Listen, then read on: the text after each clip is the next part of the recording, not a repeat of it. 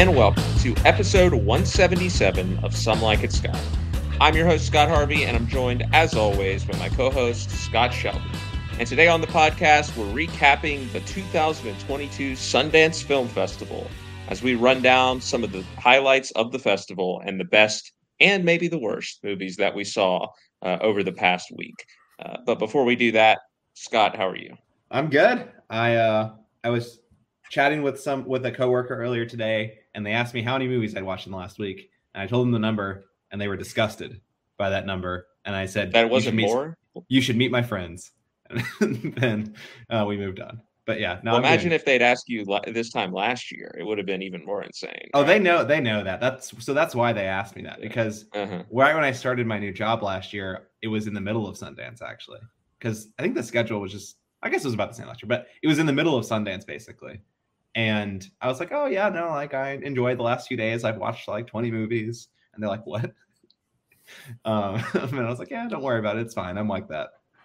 Because um, you, you also fit in like Return of the King, Boogie Nights, like yeah, this know, year I did casual movies to throw in in the middle of uh, Sundance lineup.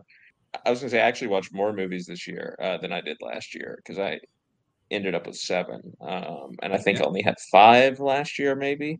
Um, right. But it was, yeah, I, I, was, I was glad with how I did it. I mean, I had to do double features basically on Monday and Tuesday, but I, I didn't mind that much. I didn't have anything else going on, so um, it was good. And you know, Sundance just they do uh, once again they did a fantastic job with yeah setting everything up. Everything works really smoothly. The you know Q and A's are great after every movie. Uh, other than the the ticket buying experience, we have to I, talk about yeah, yeah ten minutes where Scott Harvey lost. Where I thought I wasn't going to get tickets to anything.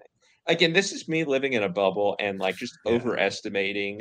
I, like because in my brain I was freaking out like everyone wants to see After Yang, right? There's going to be no tickets left for After Yang.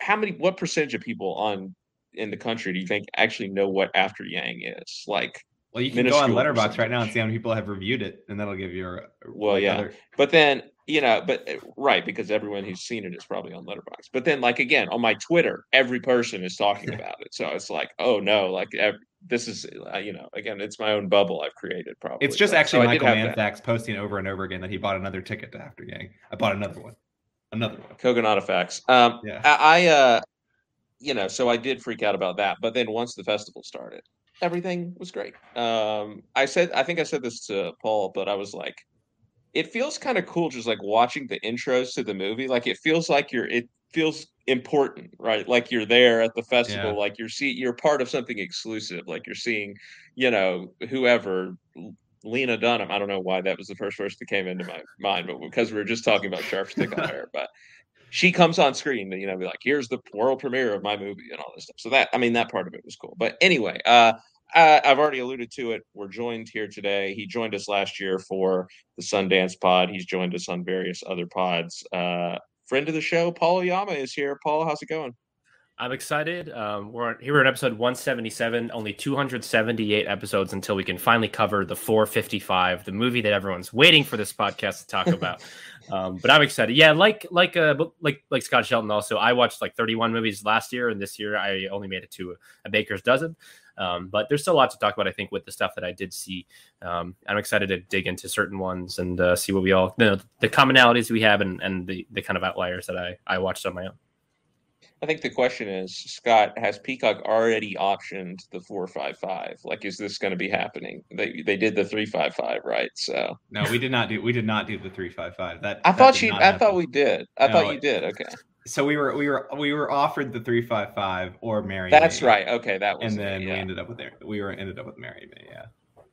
That's called the right decision, I, folks. That's I was about right to say maybe you got the best end of the bar. I don't know, man. The three five five might have been one of those movies that just blew up on stream. If it come out on stream, I don't know. For now, it looks like you got the best end of the bargain, but that's also because "Marry Me" has not come out yet. So, so I, I, was at the brand new Alamo in Lower Manhattan when I was seeing the Two Towers like a week and a half ago, and the person in front of me there was like one person in front of me that was checking in for whatever movie they were going to see, and um, they they bought a ticket for the three five five, and I was like, what? Someone came to. Did you stop them and, to see the three five five? And this was also like a month after it was released. It's been so long since this movie was released. I'm like, what? The buzz what? was just so good, you know. I mean, I, I can't help but think that this person is watching it for like the second or third time at this point because like no one is like going to take a flyer three weeks after the release of the 355 and go to Alamo and mm-hmm. see it at like 7 p.m. on a Wednesday. Like that just feels so random. Um, I feel like they had to be rewatching it, but I don't know. Hey man, I think it's made more than In the Heights. So that's know, even what is there? to that's say? even crazier that someone might be rewatching it. But uh, that's but a yeah. bit of an unfair comparison, given given In the Heights is re- release uh, dual release, but sure. Uh, anyway, uh, let's not relitigate the box office uh, controversies of the past. Uh, let's talk about the Sundance Film Festival. It was held over the last eight days or so. Um, you know, normally would be held in Park City, Utah, but um, due to the pandemic, everything was once again online, um, which allowed us all to share in the full festival experience. So that was uh, cool. We're going to be talking about several movies that we saw at the festival. There's a couple of bigger ones that I think it's fair to say were were both among the favorites that we saw for all of us. So we're going to get to those um, in a few minutes, but uh, going to go to each individual person first and um, ask you to give maybe one or two more niche shout outs, movies that um, maybe people might not be as aware of as maybe they are of the the final two movies that we're going to talk about, um, and things that you really enjoyed and that you know you would encourage people to see uh, when it comes out if it's already has a you know release when it's going to be coming out or you know that you hope will get picked up sometime soon. Scott, let's start with you. Uh, Ooh, okay. I think you wanted to mention a documentary which uh, you and Paul both saw and were fans of. Yeah, we can well, that's ambiguous. I think Paul and I saw several documentaries that were the same. Um, i think you might be talking about. I'm not Navalny, trying to give it away. I want you to. Reveal, you could be talking about yeah. Fire Love or Navalny. I'm not 100 percent sure which one you're talking about. Yeah. Uh, I did want to actually talk about both of them. We can start with with Navalny, which was like the surprise late, um, not submission because they knew that the film was coming ahead of time, but it was the su- surprise late announcement of yeah. the final documentary in the U.S. documentary um, competition and it was really hyped up when they announced it halfway through the festival. Um, the the premiere sold out really quickly in terms of virtual tickets, and Paul and I both had the experience of, you know, th- thinking that we would probably buy a second screening ticket, but didn't immediately jump for it when it was announced, and then thought that yeah. we had we had maybe made a mistake. Um, yeah, it sold out because then, then the second screening sold out, yeah. and we're like, well, that's kind of a bummer. I, I totally was going to buy a ticket to that and ended up we both ended up getting a ticket, getting to see it yesterday as of the time of recording.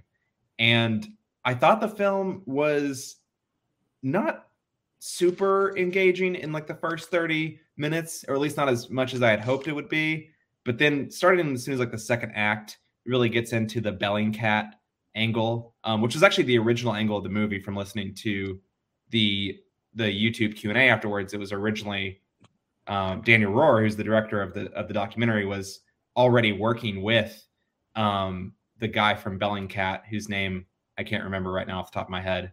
Um, Chiro, gosh, Charo, Christo. Like right? I think it's in Christo, Christo, Christo Rosev. Christo, yeah, yeah, Christo yeah. Rosev, who's like a real life digital investigator, sort of independent, works for this for this organization called Bellingcat, and he was um, investigating the assassination attempt of Alexei Navalny, which is ultimately what the documentary became to be about, was this assassination attempt and then the investigation into that assassination attempt in late 2020 um, of Alexei Navalny, who is the opposition um, political figure to Vladimir Putin, um, and just a just the, one of the most sensational pieces of documentary filmmaking in terms of the actual footage that they get. This it, it, it isn't new because if you've been following the story closely, like there had been videos of this conversation that had existed on the internet for people to watch. I had not watched it before. I did not know that this was coming in the documentary, which makes me, I mean, maybe the average person, I, I don't know how many people actually know about this.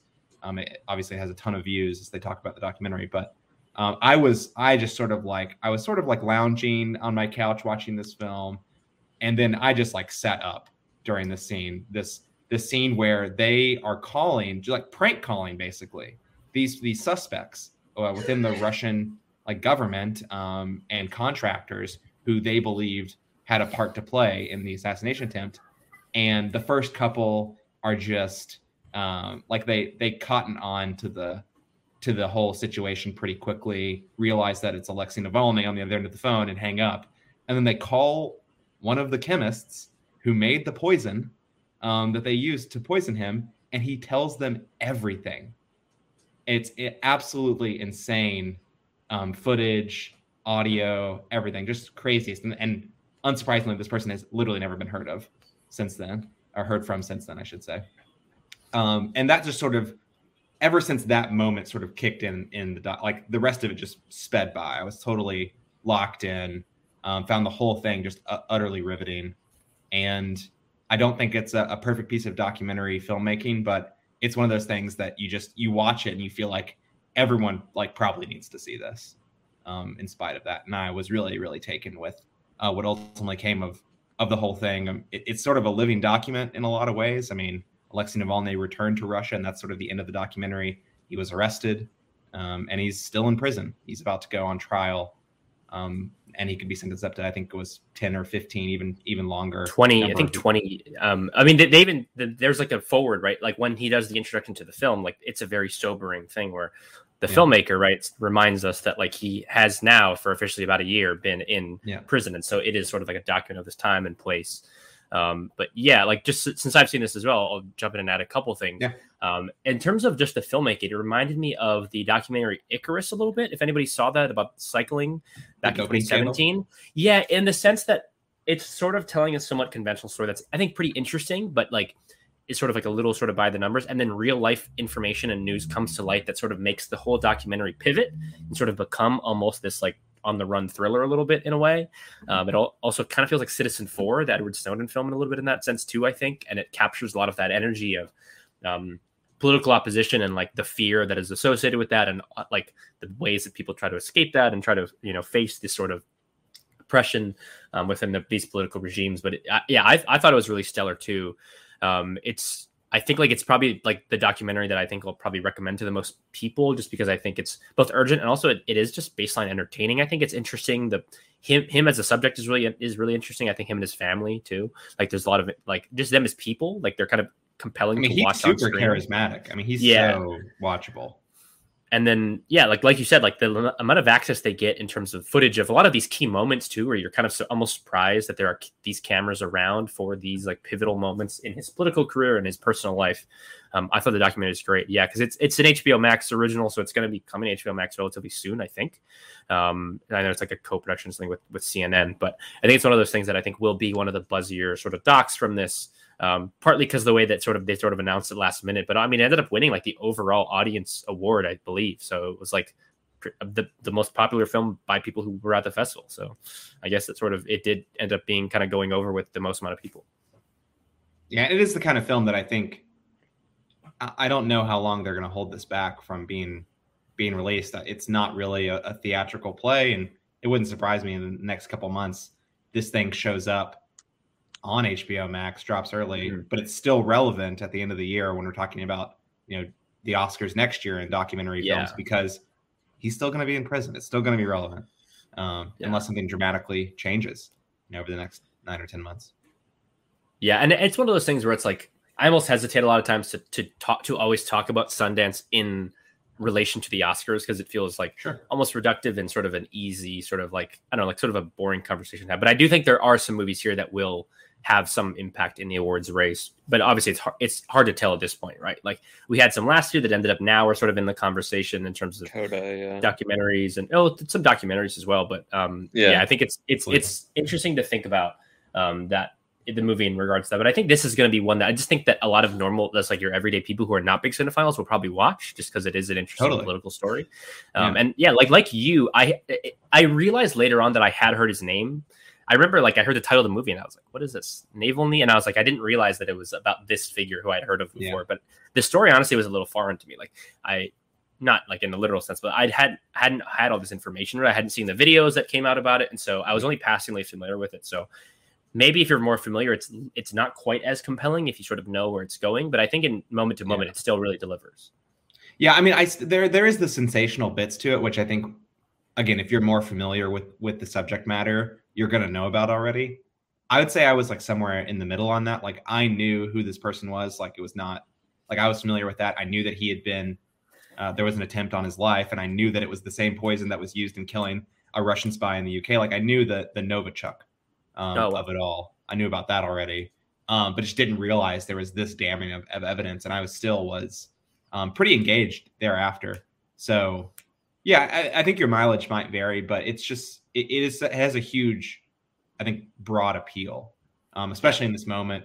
I mean, not to. It is super well made too. Like it's very well edited yeah. and structured, and it's like paced really well. It's not something where it's just like leaning on the story. I think there is some like real filmmaking behind it that I think like you see his voice kind of come through.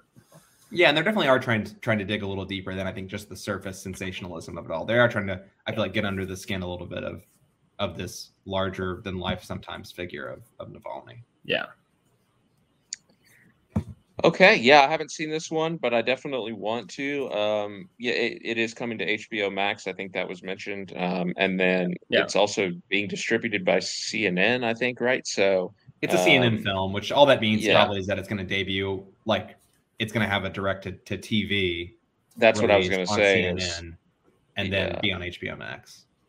Yeah, that's what I was going to say. Talking about people getting the opportunity to see this, I, I imagine there's mm-hmm. probably some people out there who still watch CNN and will catch something like this via a lot via the TV. But they probably yeah, they probably know uh, a lot about. It. To be honest, people who watch CNN regularly that's true, probably yeah. know a lot about this because this was pretty heavily covered. Yeah, like that's my the mother dichotomy. Mentioned my mom mentioned like, oh yeah, like I know the whole. She sort of even gave like a soft breakdown of the whole story, and I was like, oh, should we get her on? Should she? Should she give us a little breakdown? She's got her takes are a little too hot, I think, for the pod, but okay, maybe okay. maybe at a later date. Maybe she she pro proper Letterboxd. Yeah, she, she, she she slapped the five stars on Sharp Stick, so I don't think Scott's ready for that conversation. Ooh, oh boy. um, Speaking of Sharp Stick, that's the next film we're going to talk about. no, uh, I don't think Paul wants to highlight that, but I don't know. Maybe Paul's going to surprise me. Paul, what uh, what do you want to give a shout out to? Uh, I'll talk about. I mean, it's funny because we we mentioned that we're maybe talking about some under the radar ones, and this is not that really either at all. Um, but the grand jury prize winner for the dramatic, you know, the narrative competition is was um this film called Nanny, um, which is a like kind of like a psychodrama, um, sort of horror-ish film um, directed by uh, Nikyatu Jutu, um, or Jusu, sorry, making her directorial debut. She's like a big sort of Sundance, like legacy person who's made a lot of shorts with Sundance and everything. Um, but it's about this woman from Senegal who moves to New York and she becomes a nanny for this rich family. Um, the family is um, spearheaded by Michelle Monaghan, who plays the, the sort of the mother of the um, of the situation, and sort of it's about um, Anna Diop plays the lead character. His name is um, Aisha, and she's trying to save money to bring her son from Senegal over to the United States. And so, yeah, it's Michelle Monaghan and Morgan Spector are like the the parents of this girl that she becomes the nanny for. Um, and as this is happening, because of some of the trauma of her past, she starts to experience these sort of like supernatural um, experiences where whether it's a, like a nightmare or, or a vision and a lot of it is um, really tied into a lot of african folklore. There's like a figure called anansi the spider that's a figurehead in this and um, it takes those sort of um, stories and, and, from the specific culture and it weaves them into her own sort of trauma and um, and a lot of her fears about like will her son make it or will he, he be able to survive in america. Um, and it's a really well directed movie which i think is the first thing i really noticed about it is that it doesn't feel like a first time filmmaker. It feels like someone who's like made is like really comfortable um, with this kind of style that like feels already established almost. Um, but i think it, it uses that and it uses this it's sort of like social aspects to bring in more of an emotional weight to what this woman is going through. Um, and it's a gorgeous looking movie i think. Um, and it really does like have um, like all these sort of elements that you sort of want in a sort of Sundance drama like this, and it's really kind of going for it. And I think like it's cool that a movie like this that I think a few years ago maybe would not have been sort of the big winner for Sundance um, in terms of like the grand jury prize, like it getting that kind of recognition is good for it. I think it'll get more eyes on it, um, and it is a movie that I think is like the kind of like under the radar thing that maybe you'd see on critics list, but maybe not a lot of, a lot of people will have seen, and maybe because of this, more people will watch it now. Um, but yeah, I thought it was really excellent, um, a really excellent debut film, and and it's the kind of thing that makes you want to watch more movies from this director and want to give her the budget and the ability to sort of look more into, um, you know, whatever her sort of interests are in terms of her narrative sort of future as a director. It's so fascinating when you think about what won the dramatic prize last year, which was Coda, which is still mm-hmm. you know a movie that people are talking about now because of the award season yeah. that's that's ongoing.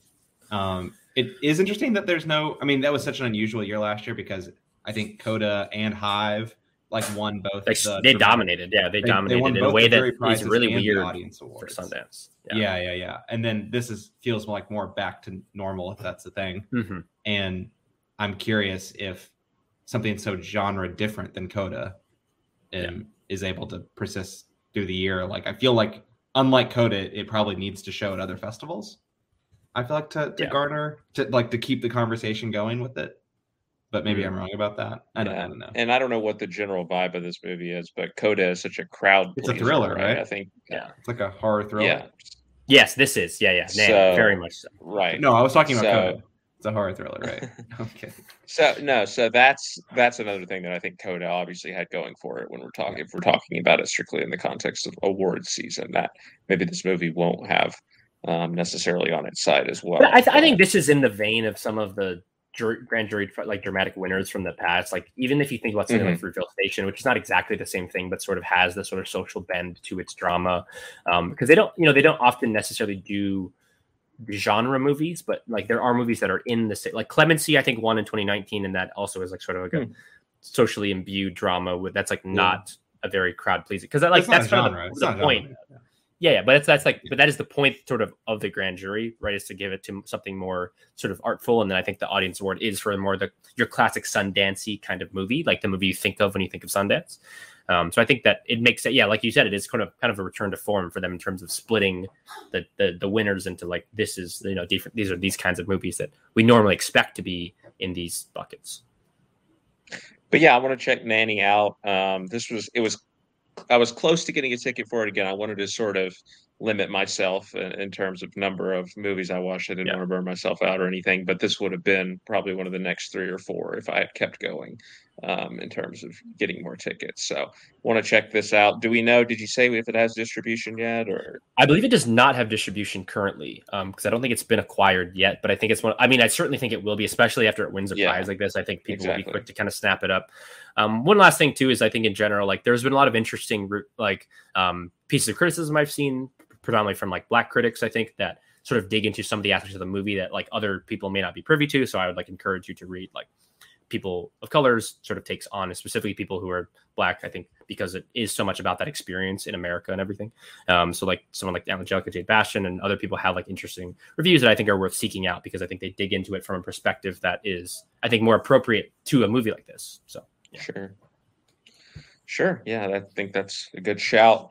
Um, all right. Uh, the movie I want to talk about is uh, a movie called Watcher. Um, this is from a female female filmmaker named Chloe Okuno. I believe it's her second movie, or she made a short or something like that. Um, so uh, it's something in that vein. But I think um, it's, it's a okay. It's a thriller. Um, it is kind of a little De Palma a little 70s paranoia uh, type thing going on here. Maika Monroe uh, from It Follows and The Guest um, stars as this woman who moves to Romania with her husband. Um, he has a job that he or he's he's from there originally, and then he has a job that he's taken over there. Um, and she moves into this new apartment with him. She's a you know classic American blonde, doesn't really, not really familiar with the environment, familiar with the world, but she's moved over here for her husband. She ends up getting left in the apartment alone a lot while he's off working long hours and doing who knows what. Um, and she ends up uh, sort of looking out the window and she starts to believe that her neighbor across the way, um, who is played by Burn Gorman, um, is in fact watching her um, and maybe not doing anything more sinister than that, but watching her and, um, you know, complementing this is the fact that there's been sort of some murders going on of women. Uh, and so that's sort of stoking her fear of the situation. Um, and you may think, listening to that setup, that, oh, you know, we've seen this before. We've seen this recently, right? We had last year, we had the voyeurs, we had the woman in the window, we had these sort of oh, rear yeah. window uh, riffs uh, it all goes back to, to Rear Window in a way, I guess. But uh, you know, or Disturbia, sort of or Disturbia, you know, whatever Disturbia, whatever you want to yeah. use as the main reference. Uh-huh. Um, or the woman in the it, window it all, across the street from whatever that Netflix TV show. yeah, that just dropped today. Um, yeah. Yeah, no, it all it all goes back to that, uh, and so you may think, yeah, we've seen this before. However, I think this movie uh, finds a way to mine something new from this setup. Um, and and the main way I think it does that is by there's just this sort of cat and mouse game going on of who is actually doing the watching, right? In all of these movies that I talked about, it's very clear, you know, Jeffries is watching across the way, the killer in the apartment across the way. Um, or you know the voyeurs well obviously there's twists and stuff that happen in that movie but um, you know we're, we're clearly seeing it from one character's perspective as them being the watcher the other party being the un you know unknowing victims of the watching here you are not really sure who is uh, the the titular watcher right because um, yes this guy appears to be watching her but also what if she's the one who has provoked the situation, right? By just looking out the window. And now he is the one who's looking back in curiosity. So there's a whole, there's a sort of cat and mouse game going on that is interesting. And like I said, I don't think you get in other movies of this variety, but it also sort of plays into the, I mean, this is a, you know, kind of hashtag believe women type movie um, that we've seen a lot of. Um, but it also, it, so, so all this sort of plays into what it's trying to do because as the characters, the mainly male characters in the movie, are sort of trying to gaslight Maika Monroe's character into saying, "Hey, no, you're not actually seeing what you think you're seeing." Um, the movie is also sort of gaslighting the audience by making you think, it, you know, is she really seeing this, or is this all in her head? Right? Uh, is she kind of just a lonely woman in this city that she doesn't know anything about, this country she doesn't know anything about, that she's not familiar with, and she has sort of you know she's she's sort of the American tourist, right, who has blown things out of proportion uh, by believing the worst about some sort of you know situation that she's invented across the way.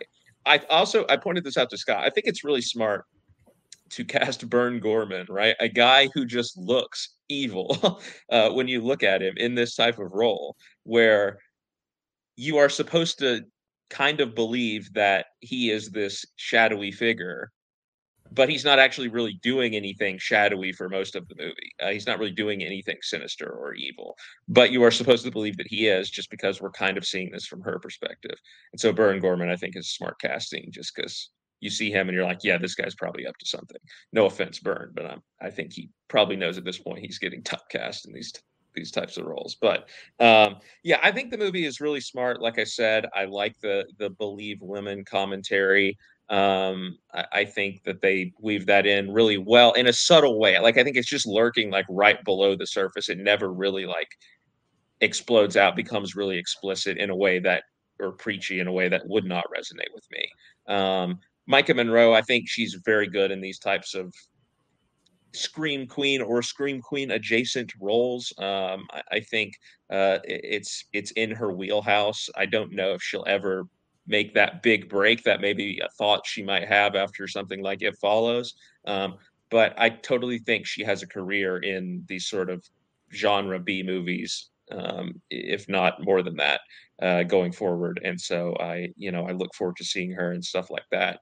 Um, and I think this movie would rate even higher for me. I, I, like it a lot, but it would rate even higher for me if um, not for like the last two or three minutes where I think the plot takes a turn that I don't think it needed to take. I think it would have been a more even more interesting movie if it had not done what it decides to do in the last two two or three minutes. Sounds obviously, a lot like the Voyeurs, honestly. It sounds a lot like the Voyeurs, at least for me, where it's like, oh, obviously, I'm not going to say.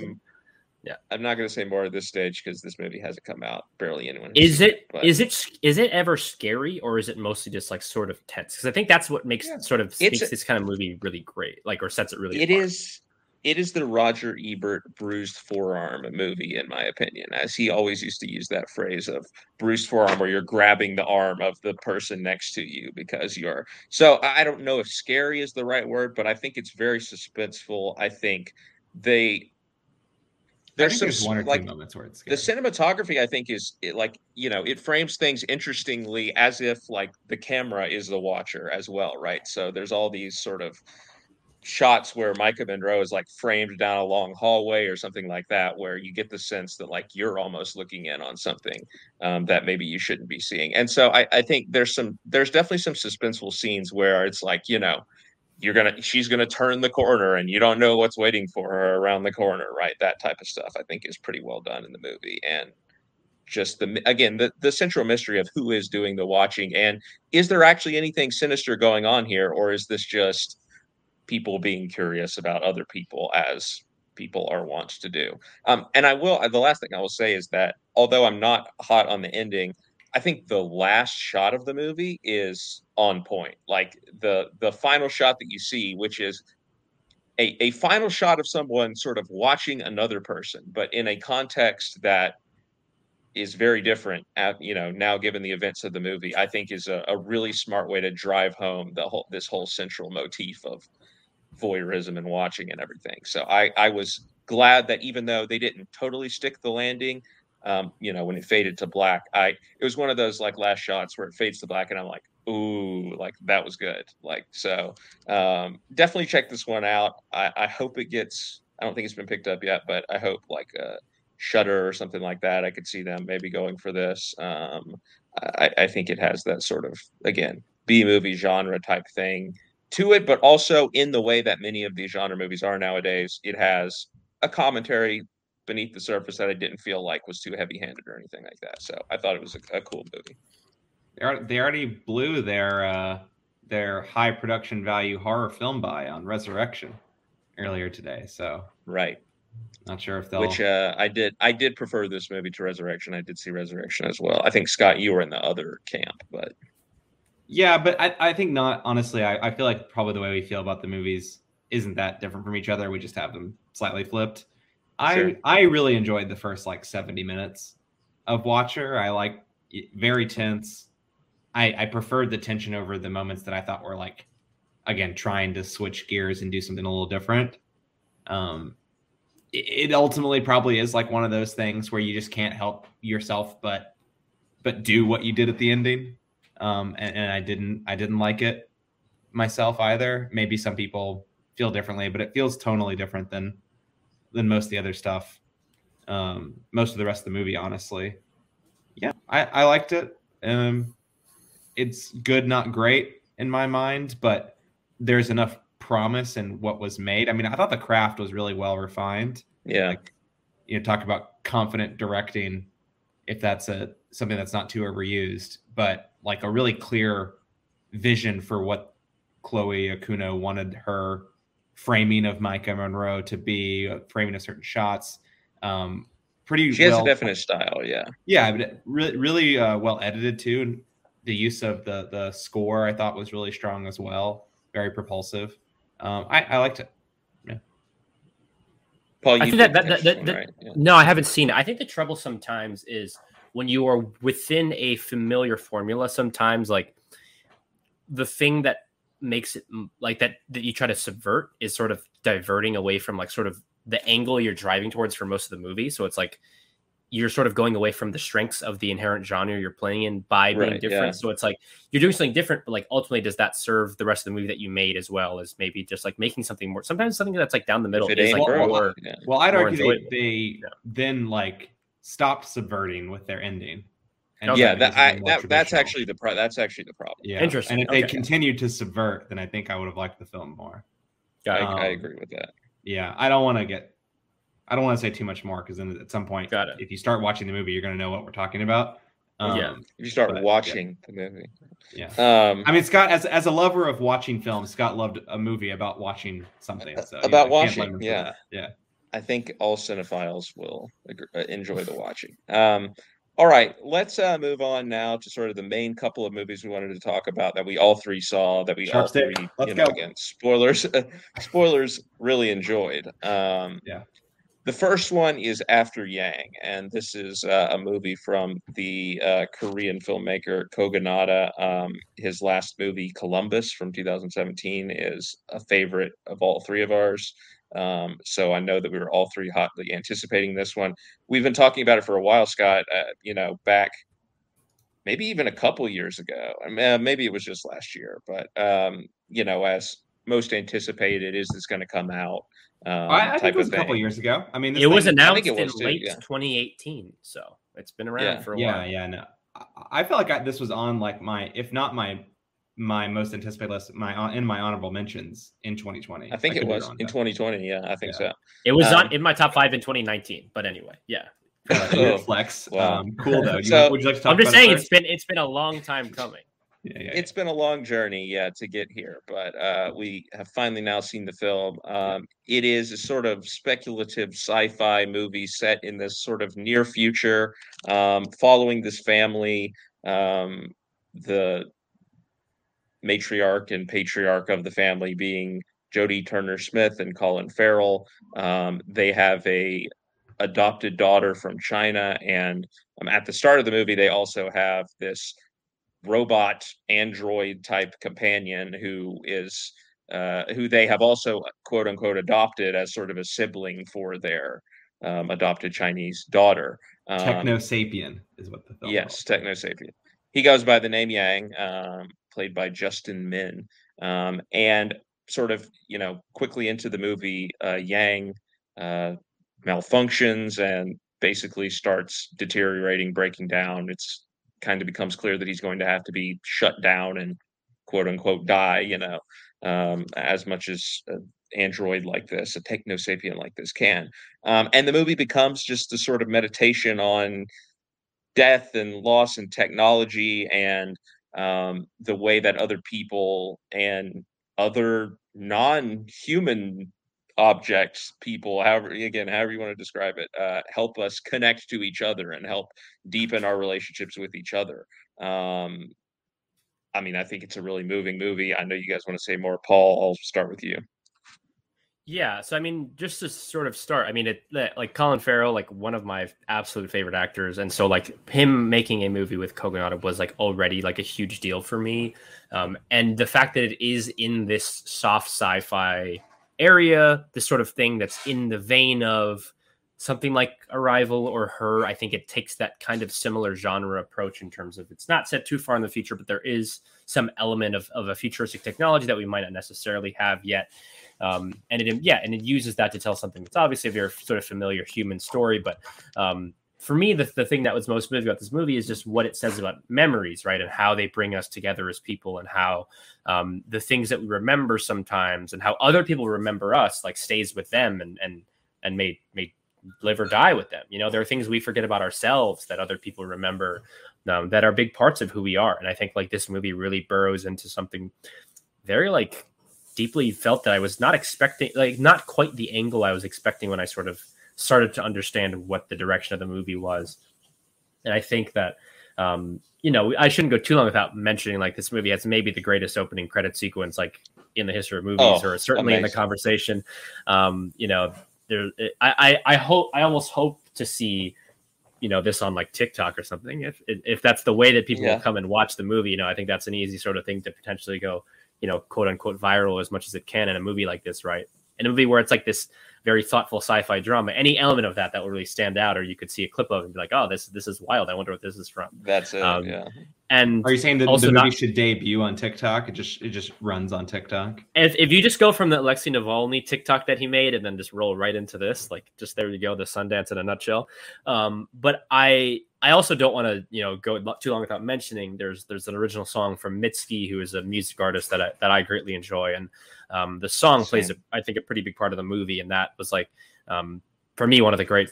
I'm not going to, you know, not much other context, but that's for me, that was one of the best parts of the movie is the way the song is used and how much that sort of anchors some of the emotions of some of these characters.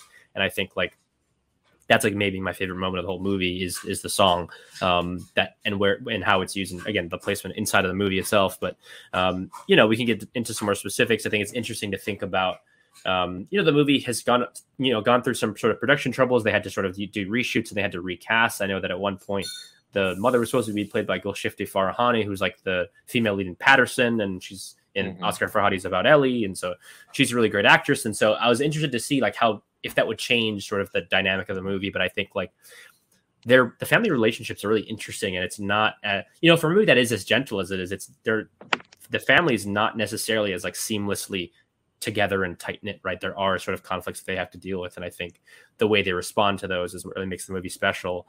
Um, yeah, I mean, it's one of those things where it's weird to say this early on in the year, but like if this is not in my top five movies of the at the end of the year, I will be genuinely shocked. Um, it really moved me, and um, yeah, I mean, this is like this is easily the movie the festival for me. Um, it just hits on all these sort of levels and these specific things that I'm interested in and, and, care about, and I think across the board, it's just got such a light touch in so many areas. But um, yeah, I know I sort of said a lot, but Scott Sheldon, what did what did you think of the whole thing? Yeah, I, I was I was gonna sort of like zoom out. I think because you I think you go in on some really interesting points. But yeah, the, the gentleness to me is what's just so quickly striking. Like it's either it is incredibly hard, border, bordering on impossible, or just no one is interested in making a gentle movie because these movies just like don't exist. Like I don't feel like I see like I see maybe like one or two movies out of like the 100 120 movies that I see in a year that I have like this light gentle touch while also exploring something just like cathartically sad at the same time.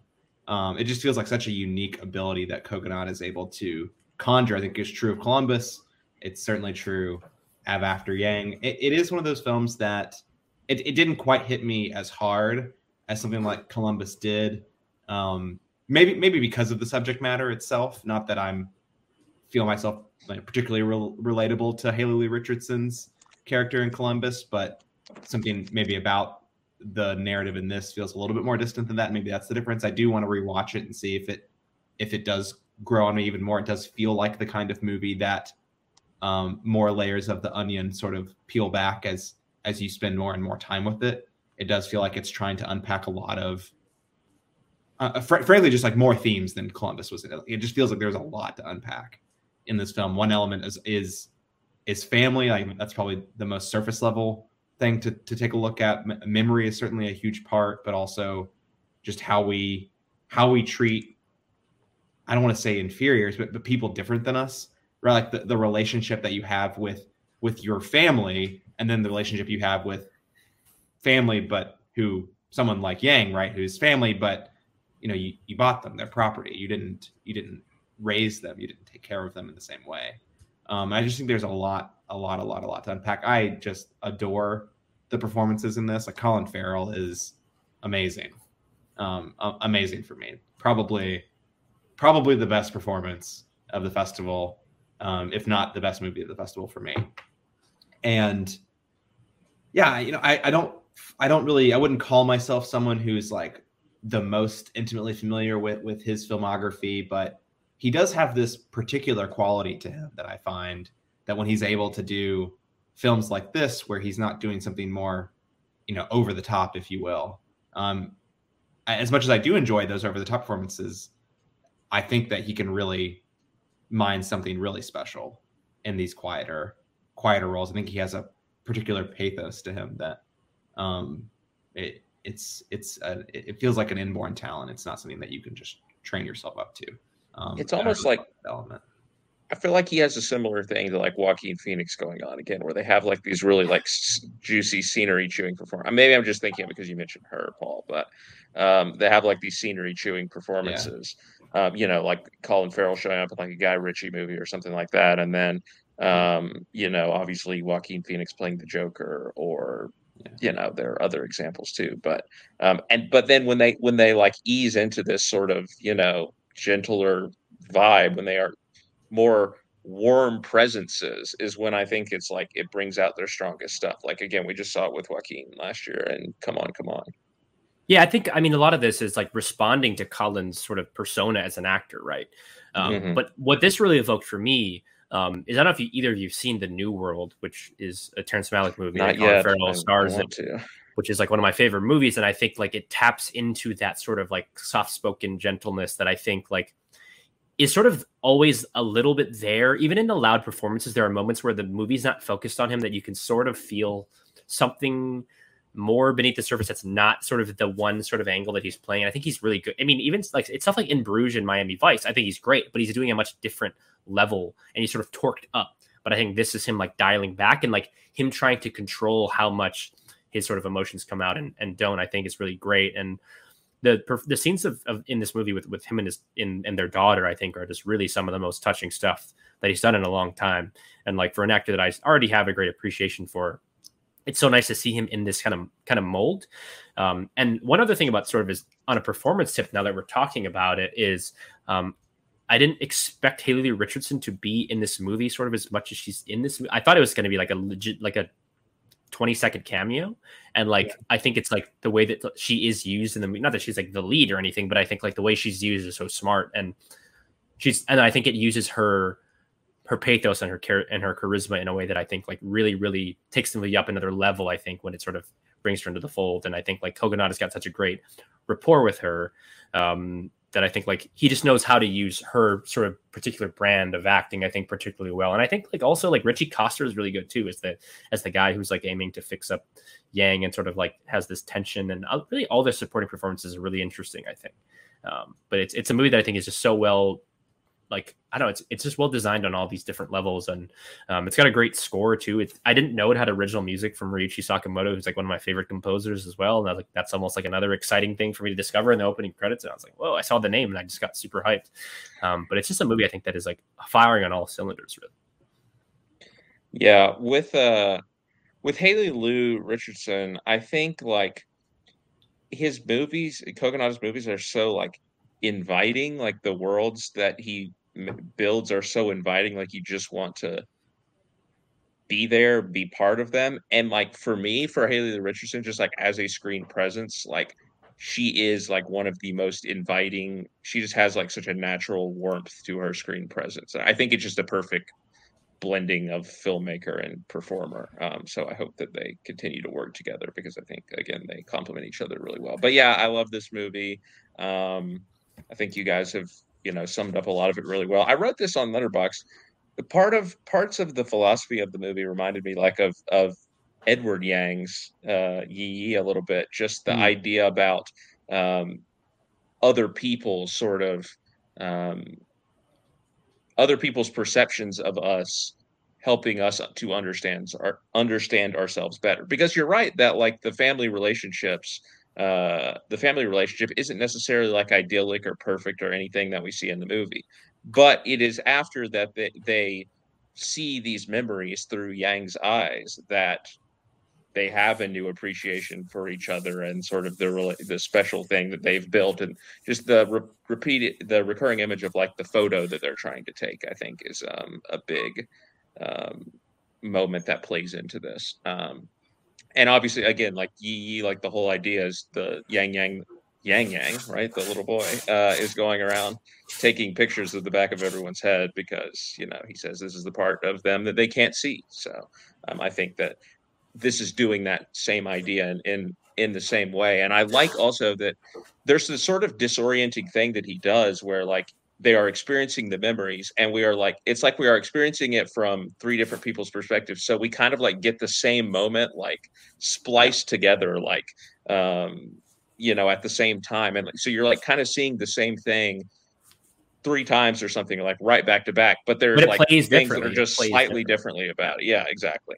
Um because you're realizing you're seeing this memory from three or four different people's memory um, so I think that's a really interesting technique that that he uses to just it's very fluid like the way that he does it again. It's just like back to back like you're just like thrown right into it. And it's it's easy to understand what's going on i feel like. Um while at the same time you know conveying a lot of subtle subtlety to it. So um yeah.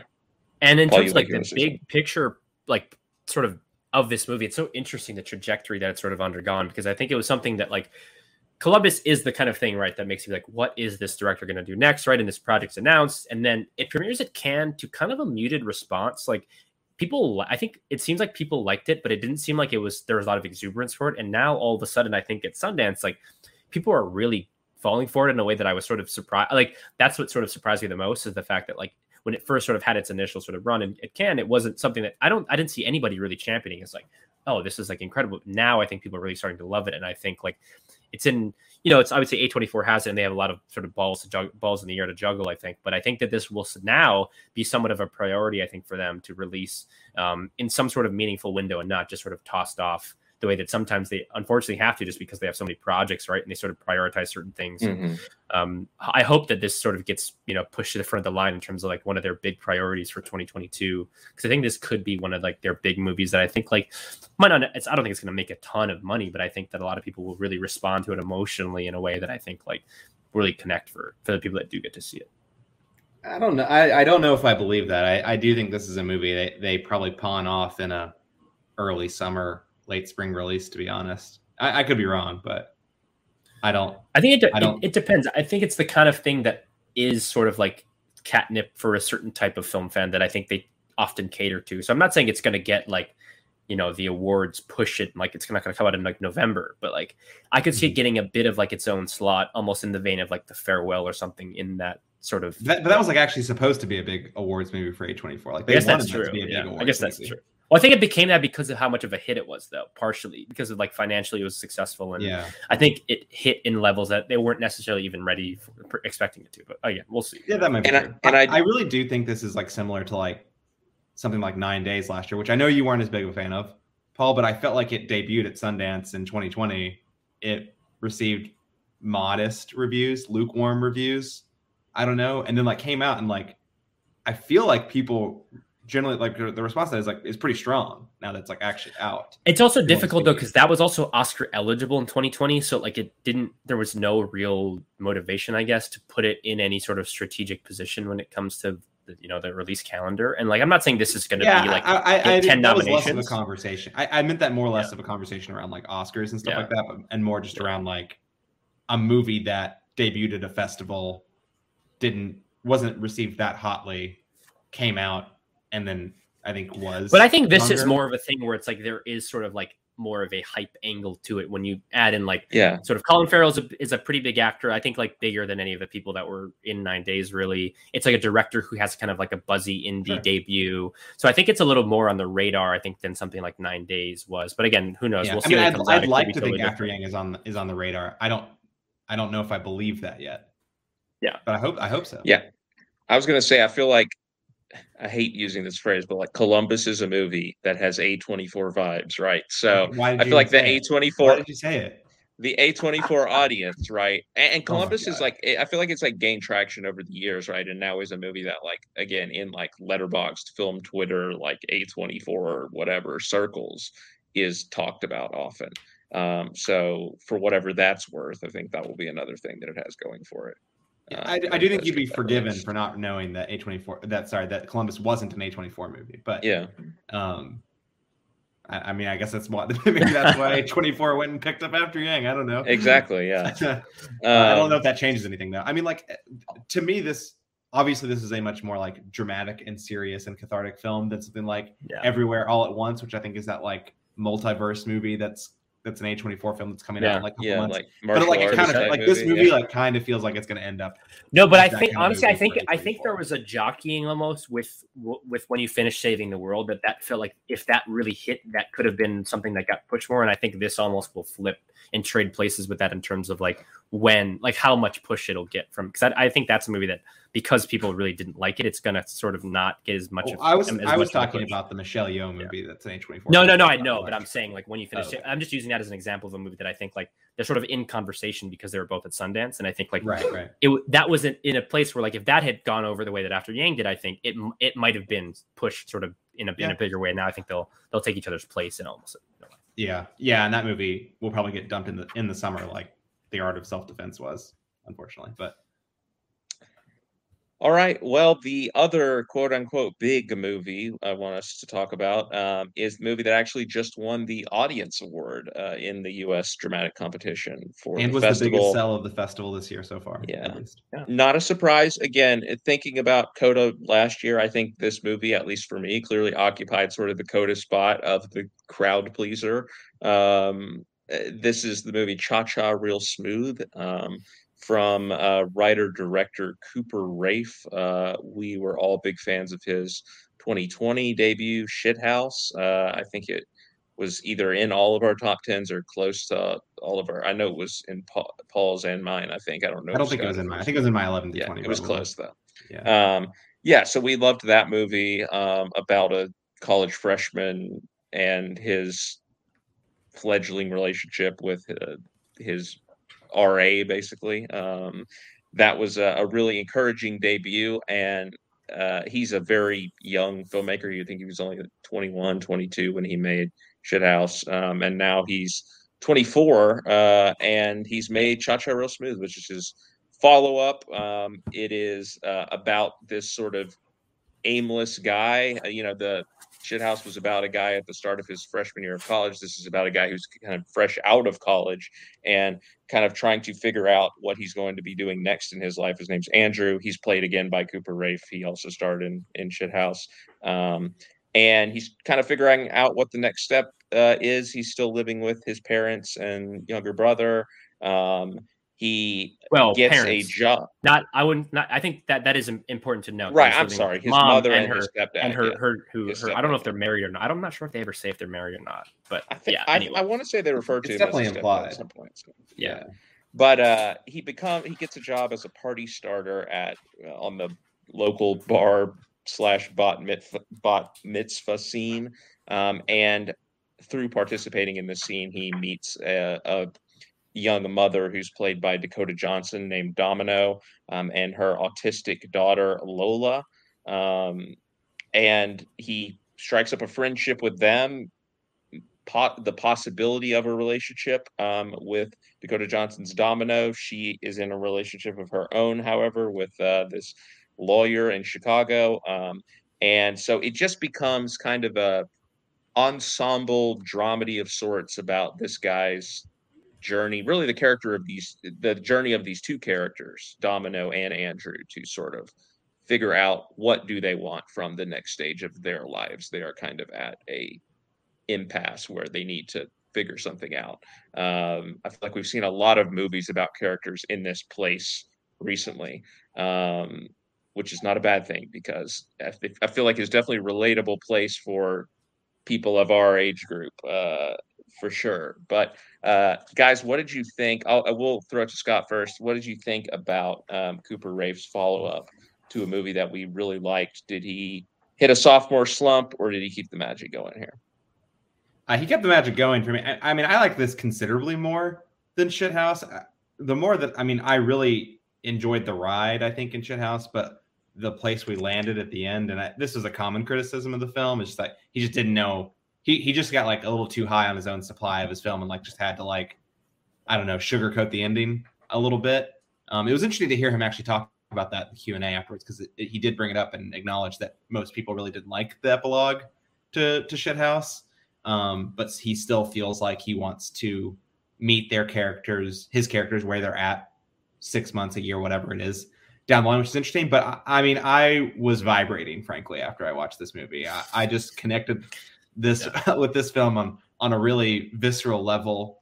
Um, he has like he, it, it's that particular kind of of second outing where he's able to understand what really worked in his first film, distill that down into a second film, and iron out the kinks, whether it's the ending, whether it's particular minor relationships. I mean, Shithouse is like ultimately the only like all that matters is whether you're like in on this character this freshman um, and this like romantic interest. And I think the thing that I, I kind of like more and more about Cha Cha Real Smooth the more time I think about it and and spend time with it is that it there is something satisfying about almost every character in the film to me. Like you talk about how and like it is a story or two stories about Andrew and Andrew and Domino sort of like coming of age at different points in their life.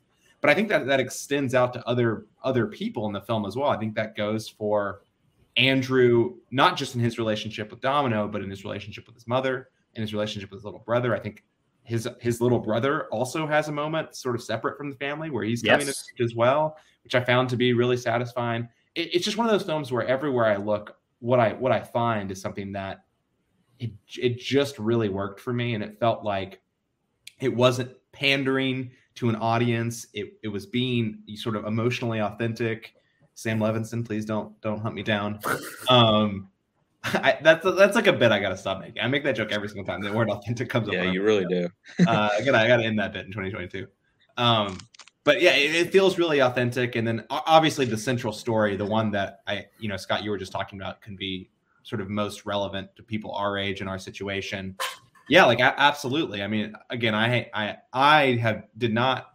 I mean, I I am, I guess, different of the other of us that I didn't really live at home after college for any any period of time. I mean, you know, Paul, you're still in Hawaii. Scott, you because of the pandemic, you were sort of forced. Mm-hmm, you were forced yeah. home for, for several months. I, I, that never happened to me, but even at that, even uh, even without that, I, I did feel like there is some. I could still recognize some truth in that experience, and um, you know, e- even if it, it requires a lot of extrapolation from experiences that I've had, you know, whatever that might be, it, does feel like it connects at a really deep level level for me. And um, this movie's just a lot of fun. It's hilarious. This film is absolutely hilarious. Um, the stuff at the at the bar mitzvahs, the bat mitzvahs. I mean, I just find that so funny. I mean, and hearing in the Q and A afterwards how some some of the montage shots from them is like literally just Cooper Raiff trying to direct the crowds that he had when he was filming. Like it's not even like really filming a scene. He's just trying to direct all the all the children on set. It's it's really funny and and you know the the Lola character, which I haven't, which is crazy that I haven't mentioned this character yet. I mean, I just find it like really astounding how good Vanessa Burghardt is in this movie. Um, and the most touching thing in the whole film is like absolutely Cooper Raiff's um, relationship with with Vanessa Burghardt's character. Mm-hmm. Um, I just find that like just so warm hearted, um, and the kind of the kind of crowd pleasing element. I think I mean that is that is the crowd pleasing element to me that you that sort of connects this to Coda last year. Um, this movie's yeah. like a lot sadder than, than Coda was in a lot of other respects. Um, but there's just this such warm-hearted, um, you know, inclusive feel to the film for that reason, which, which is what Coda was praised so much for. Um, and I think that you sort of have the best of both worlds. Both you get the the good parts, the inclusivity of Coda, um, but what I think I find more rewarding in a lot of movies. It's just that it, it, felt something that was just more emotionally authentic, less pandering, if that's the right word. It, it wasn't trying to tee itself up for these sort of big emotional payoff moment. It's just trying to, it's like, these are the emotions that I feel. And this is, and this is a scene that, that conveys to the, to my audience an emotion that I felt in the past, something that I've experienced, you know, whether or not explicitly experiencing this particular scene in this particular moment, but this is a, an emotion that I felt. And, and I think he, Cooper Raiff is really talented and has a really special knack um, in these sort of like show don't tell ways to convey those emotions to at least people of you know I'll, I'll speak for myself of my age of my experiences of my generation. Yeah i think i mean it's funny. I mean i just i, I won't say what the song is because i think part of the fun of it is sort of having it happen but the needle drop that opens the movie i was like cha cha oh, Cooper, yeah. no, Cooper Raiff Cooper Raiff just like gets me and sort of like is in my like in my head almost operating like when he's making these movies. And not saying he's making it for me but like there's something about his movies that are so specifically on the same wavelength. And I think part of that and it's an interesting thing that I I sort of talked about this when Shithouse came out is I think it's interesting that you know it makes sense why this is the case but when you have a sort of like critical discourse and like a canonization of film like as far as like what is like what are the great films of respective years right and these are reading about film critics who like or and writers and, uh, and other people in the industry also right? But people who are frankly like are pretty old or like at the at like youngest or like 30 right? And it makes sense because they have all these experiences that they've gone through and they've seen a, a ton of movies and they have these reference points. But i think what that sort of loses is that there's this specific that Cooper Raiff, and you know, there's not a ton of other films like this, but that it does, and that there's a wavelength that connects on with people that are of our age, I think, that I think is just not going to totally be felt by I think people who are even like a decade older. That's not that much older, but there is a pretty big gap I think in terms of like your reference points and your values and your ideas and the things that you really care about. And I think that the way that this interrogates those is really interesting. But like you said, I mean, just on a base level, it's so entertaining from moment to moment. Like it's funny that he obviously he becomes this party starter at, at these bar and bat mitzvahs. And it's like a personification almost of like him as a person. It's like he is so interested in making sure other people are happy, sometimes even to his own detriment. But I think like that's why that job is so perfect for him, right? And it's funny because it's like that's why he connects to Lola. He doesn't like he's just trying to like have a good time with her and and include her. And it's it's funny that like other people don't seem to have this eye for you know bringing other people in on their happiness and he sort of bring you know it seems like he becomes happy by helping other people and i think that that's why some of the the things with his job pursuits sort of are interesting to me in terms of what he tries to pursue and, and doesn't. Um, but it's it's almost like an opposite character of shithouse in that like his character was like almost too un, in the way of like for for college and like loved college too much that like leaving college he's like I don't know what to do and I have no idea where I'm where I'm at. I think it does capture that sort of the graduate esque feeling. I think in a way that um, these a lot of movies that are like this try to get to, but I think this actually does. Um, and we haven't talked about her much, but I just love Dakota Johnson so much as an actress. Oh, yeah. I think she's so incredible. Um, you may or may not hear me talking about Dakota Johnson at some point uh, future on this podcast. Who knows? We'll see. That's a tease for later. Um, but I think that um, she has like this mysterious element that I think she always plays, but like this movie gives her the chance to have real pathos in a in a way that even in her best performances in other movies, like I think she's amazing in a bigger splash and something like Suspiria, but she's not she's operating in a very specific key, I think. And this gives her like a real depth where it's like she she does have that enigmatic, like, what is she thinking? Like she's so interesting. I just want to know everything about her. But but she also has these human connections when you when it comes to her daughter that like makes her just so much more well-rounded than even other characters that I think she's played well. And I think that it's such a good match, sort of, of her and the material, and she brings the maturity to the movie almost as an actress that I think makes the movie better. And like you said, he totally does like he still distills the stuff that makes Shithouse special, but like sort of irons out the stuff that like was sort of like dragging it down a little bit. Even as someone who loved like unabashedly loved Shithouse, like obviously like I didn't love the ending for that either, but I think like the choices, not even the specific ending for the for the main characters, but some of the other characters also, like the way they end in this movie. I think there's a particular interaction with someone, someone's in a car and someone's like standing outside of the car, and I think like the choice that they make in that situation, I think, is really moving. And like it's not the most obvious note I think that to, to hit on, but that stuff is so well executed, and I just think it's like it feels he, subversive. That, that, particular moment feels subversive, even to like what. Yes, you're totally, and it's like do. it's like I know exactly what it's going to be. It doesn't really bother me, but like this is going to be a thing, and then it's not that thing, and it's so, it's just so mature, and I like I'm so happy that he like learned from the things that of Shithouse that sort of did make it sort of a slightly shaggy kind of debut, and but he didn't lose the stuff that made it great, like the interpersonal stuff, like the way that people like the people way that people argue in his movies is like pretty perfect and like more real life than mo- a lot of movies I've seen about people in their 20s, like the way that they argue and the things that they disagree about. And like, I don't know, like this movie just has it and really hits on like pretty much every every cylinder for me. And it's just like, oh yeah, all the characters, all the relationships, they fit together like this beautiful mosaic that I think they all help the other aspect of the movie sort of become better. Um, and a lot of that is like the Dakota Johnson performance. Like she's just, I think she's so incredible in this. Yeah, the whole ensemble is like a big reason why this is a plus for me over Shithouse.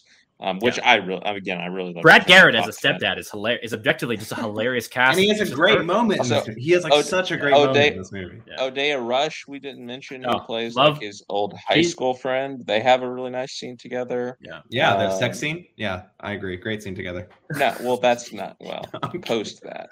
I'm, kidding. Um, I'm just messing with you. Also, uh, that was one of the funniest parts of the movie, though, to me. The post that when uh, she's asking him, like, "Oh, did you, you know, find me attractive in high school or whatever?" And he says, "You know, of course, everybody did or whatever. I just thought you were so like distant, like it wasn't even attainable or whatever." Blah blah blah. And then she's like, "Well, I didn't think you were attractive." well, actually, I didn't ask, but uh, it's his yeah, it's yeah. his delivery. Like his delivery really makes some of the jokes, uh, in my opinion. I think he he has really good uh, comedic timing and everything. Um, I think we've yet to see him really stretch his range that much as an actor. I don't know, you know, where he necessarily goes as an actor moving forward. If there's always going to be a place for him in his movies, but um, he didn't want to play this part. Um, many talents, at least according to the Q and A, he didn't want to play this part, which I thought was interesting. But but yeah, so the ensemble, it, you know, is is big because I think everyone gets their little moments again, even down to the stepdad, even down to Brad Garrett, even down to Odeya Rush, even Evan you know, the brother, the brother. He's really good. Yeah, He's like, uh-huh. and yeah, just just everybody. Um, so it's one of those movies where everybody gets their moment, like I said, and everybody is like a good person, right? Even the one character that they set up Dakota Johnson's fiance, right? As you think he's going to be like a, you know, the d bag foil to this whole relationship. Even he has like a little face turn at the end, which I think is unexpected. It's a nice moment. Again, I think uh, kindness is like the default setting for most of these people, and they all like screw up at various times in the movie um, because they're human. But um, you know, otherwise, I okay. There's one little kid. I'm Scott yeah. maybe wants to say that this one little kid is a Oh, I thought about. Yeah, sure I thought about. But, I thought about. Um, believe it. But you know what I mean. Every major character. Uh, he is, gets his due. Is a, that kid gets is a due. good person. and I like movies like that. That those are some of my favorite movies where um, everyone is just essentially a kind person. Uh, and again, they have their moments. Again, Andrew has has a you know moment where he gets super moody in this movie and kind of lashes out at his brother and everything. So it's not like just nonstop super twee good vibes the whole time. Um, it's believable. It's realistic. Um, yeah. But the movie also feels like it is made by a 24 year old in a way that I like. It is not like a you know Paul Thomas Anderson making Boogie Nights, right? Where it's like, holy crap, how did a 26 year old make this movie? Um, it is, it, it is believably sort of hard on the hard on your sleeve. Maybe like yes, he he he matures and grows in a way that I think makes this, a, a stronger film than his debut. But there's still like an emotional forthrightness about everything that is going on here that you would not expect to see from an older filmmaker. This is somebody who is still very much like in touch with these feelings and doesn't know how to express them other than just by expressing them. If and he writes uh, teenagers like teenagers, you know, he doesn't write teenagers yeah. like like a fifty year old man writing a teenager. Yeah, yeah. Um, it's so crazy he, that he's yeah. I mean, I will say you said he's 24. I know he's 23 because I know he's younger than me, and that uh, will always bother oh, me. That this guy is younger than me, and he's he's on his second feature film, and it's you know, um, it'll be interesting to see if this does have a Coda like impact, right? Like because it's feel it's like the same mold almost, right? Like it's it is like this very feel good sort of coming of age ish, you know, romance ish movie where it's acquired by Apple for like not quite the same price tag, but like the big you know the big purchase of the festival, and it's like I wonder if it will hit the way that that did because I do think it's a insane crowd pleaser that I just like this is the sort of, yeah. sort of thing I would recommend to people again who don't even like movies that much but like why would you not like I can't imagine a person like disliking this really. I mean I'm sure there any will be people that do but yeah. Yeah even though I really liked Coda like this movie has a special sauce that I feel like Coda was mentioning. Like I think missing I think Coda is by the numbers for the most part. I think again for reasons that we've danced around because we don't want to really get into it here. But I think this movie is still a crowd pleaser, is still, yes, incredibly satisfying for even the conventional moviegoer, while still going in directions that depart from, you know, how you would expect this movie to go. Um, and I think it's it's all the better for that. Uh, again, I, I think I was, uh, you know, again, I was enjoying the movie so much. Like this was the last movie that I watched for the festival. I was like, I watched Meet Me in the Bathroom, which was just a kind of fine, pretty good documentary. It was like 9:30. I was like, okay, well, I got to watch this now. I mean, I'm excited about the movie, but like it's six movies. You know, it's been a short period of time you know, I was I was reaching burnout stage, and just within like ten minutes, I was in. Like I think I even met, sent Scott a message and was like, "I'm obsessed already."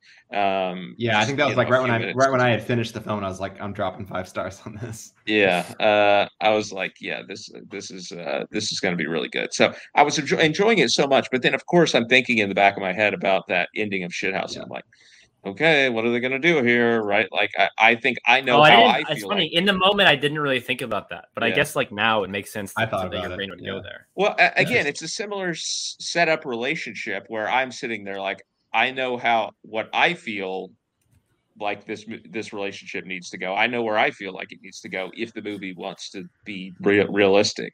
Um, and it it went there. Um, and just and the way that it went there too i felt like was just really satisfying. And yeah very funny. I'm not somebody who laughs a whole lot like out loud in movies but i was laughing out loud at various points in this movie just you know watching it in my apartment. So um, absolutely loved it. Uh, I feel the same way uh, as Paul did about After Yang, and I'm not obviously After Yang. I think has strong top ten potential as well. But this movie is going to be in my top ten at the end of the year. Like there's just kind of no denying it for me. I know. I know it.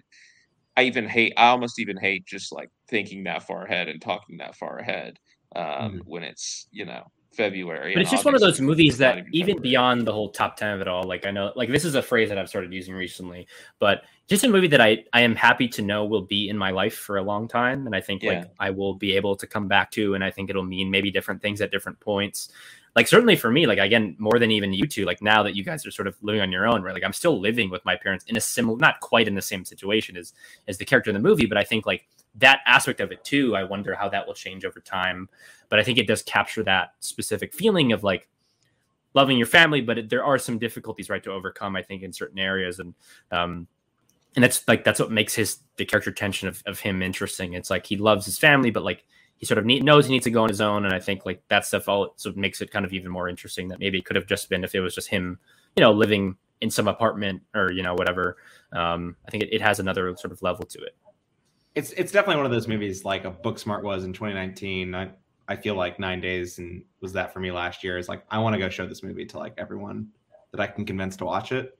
Uh, maybe the harder they fall is a better example last year than, than Nine Days, but like if someone comes over and I have this like this movie like comes up in my mind at all, I'm like, yeah, you want to watch? You want to sit down for a hundred minutes and and uh, well, I won't. I won't Definitely gonna watch watch a movie a few more times.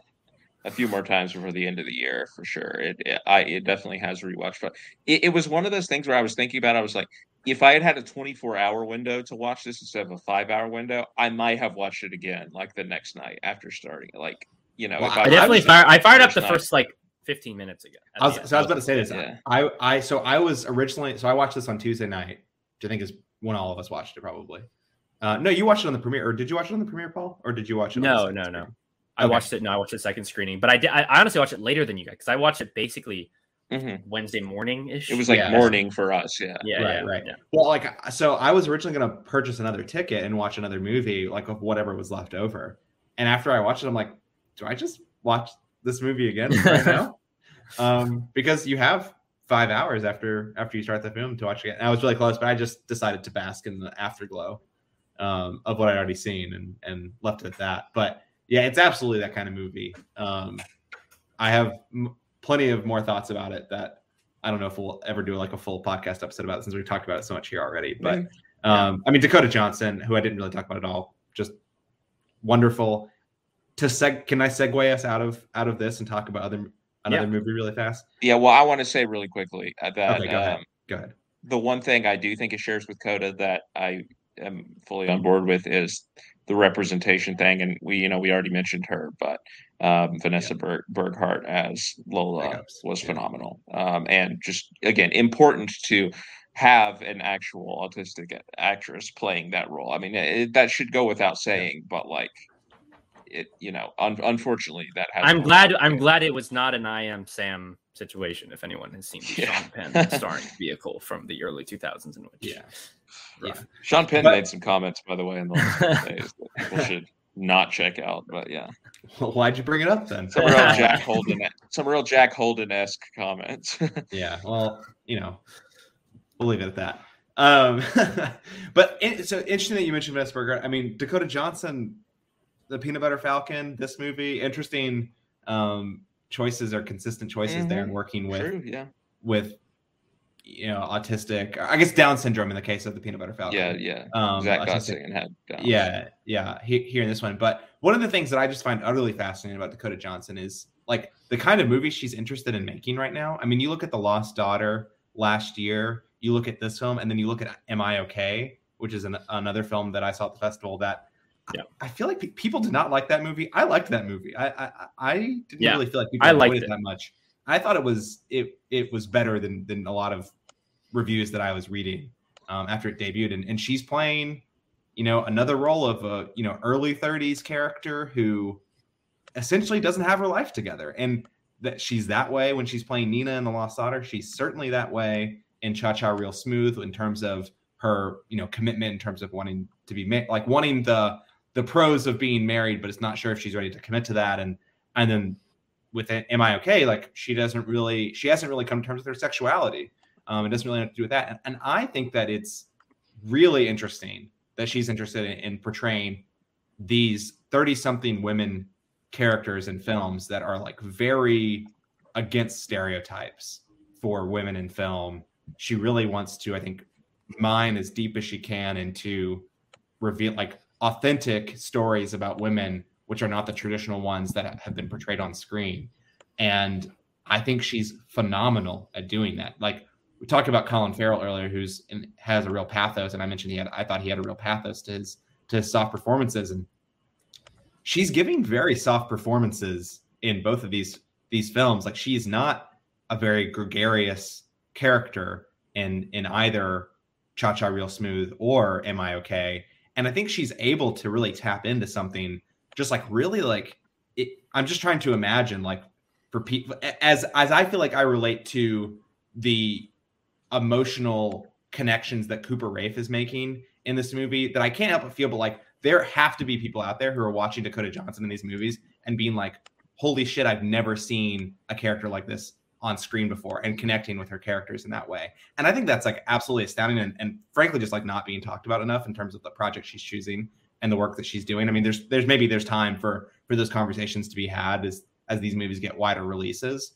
But I think that it's one, it's awesome that these that these experiences and these characters are being sort of unveiled on screen. And, and two, it's like Dakota Johnson's doing them. Like she's really, really good at tapping into those characters and and showing these emotions. And I just can't, as a, last aside, because I know Paul wants to talk about. I think you were referencing you wanted to talk about "Am I Okay" uh, earlier as well, or maybe I a little, a little bit, a little bit. Well, I, I just one thing, Dakota. Oh, sorry, you finished your point. Yeah, yeah. It, it, I just feel like that um, she's able to sort of to. I, I say I'll put that aside and say in the Q and A, so there was this consistent theme where she was being asked how she prepared for these roles, and it feels like they're just like setting her up to get killed because like you know, in Cha Cha Real Smooth, to Real like she's married, like like you know, she like she's she's been she is in that relationship already, like and she's not a mother, like she doesn't really connect with this character. Like she's not, um, I mean, to the best of my knowledge, she's not gay, she's not a lesbian, um, and with Am I okay? And she's being like, how do you prepare for this? And it's just like, what a fucking stupid question to, to ask how she prepares how she prepares for these roles when like it just feels like you're setting her up to like look like an idiot and like look yeah. like she's someone who's like not just like a weird response.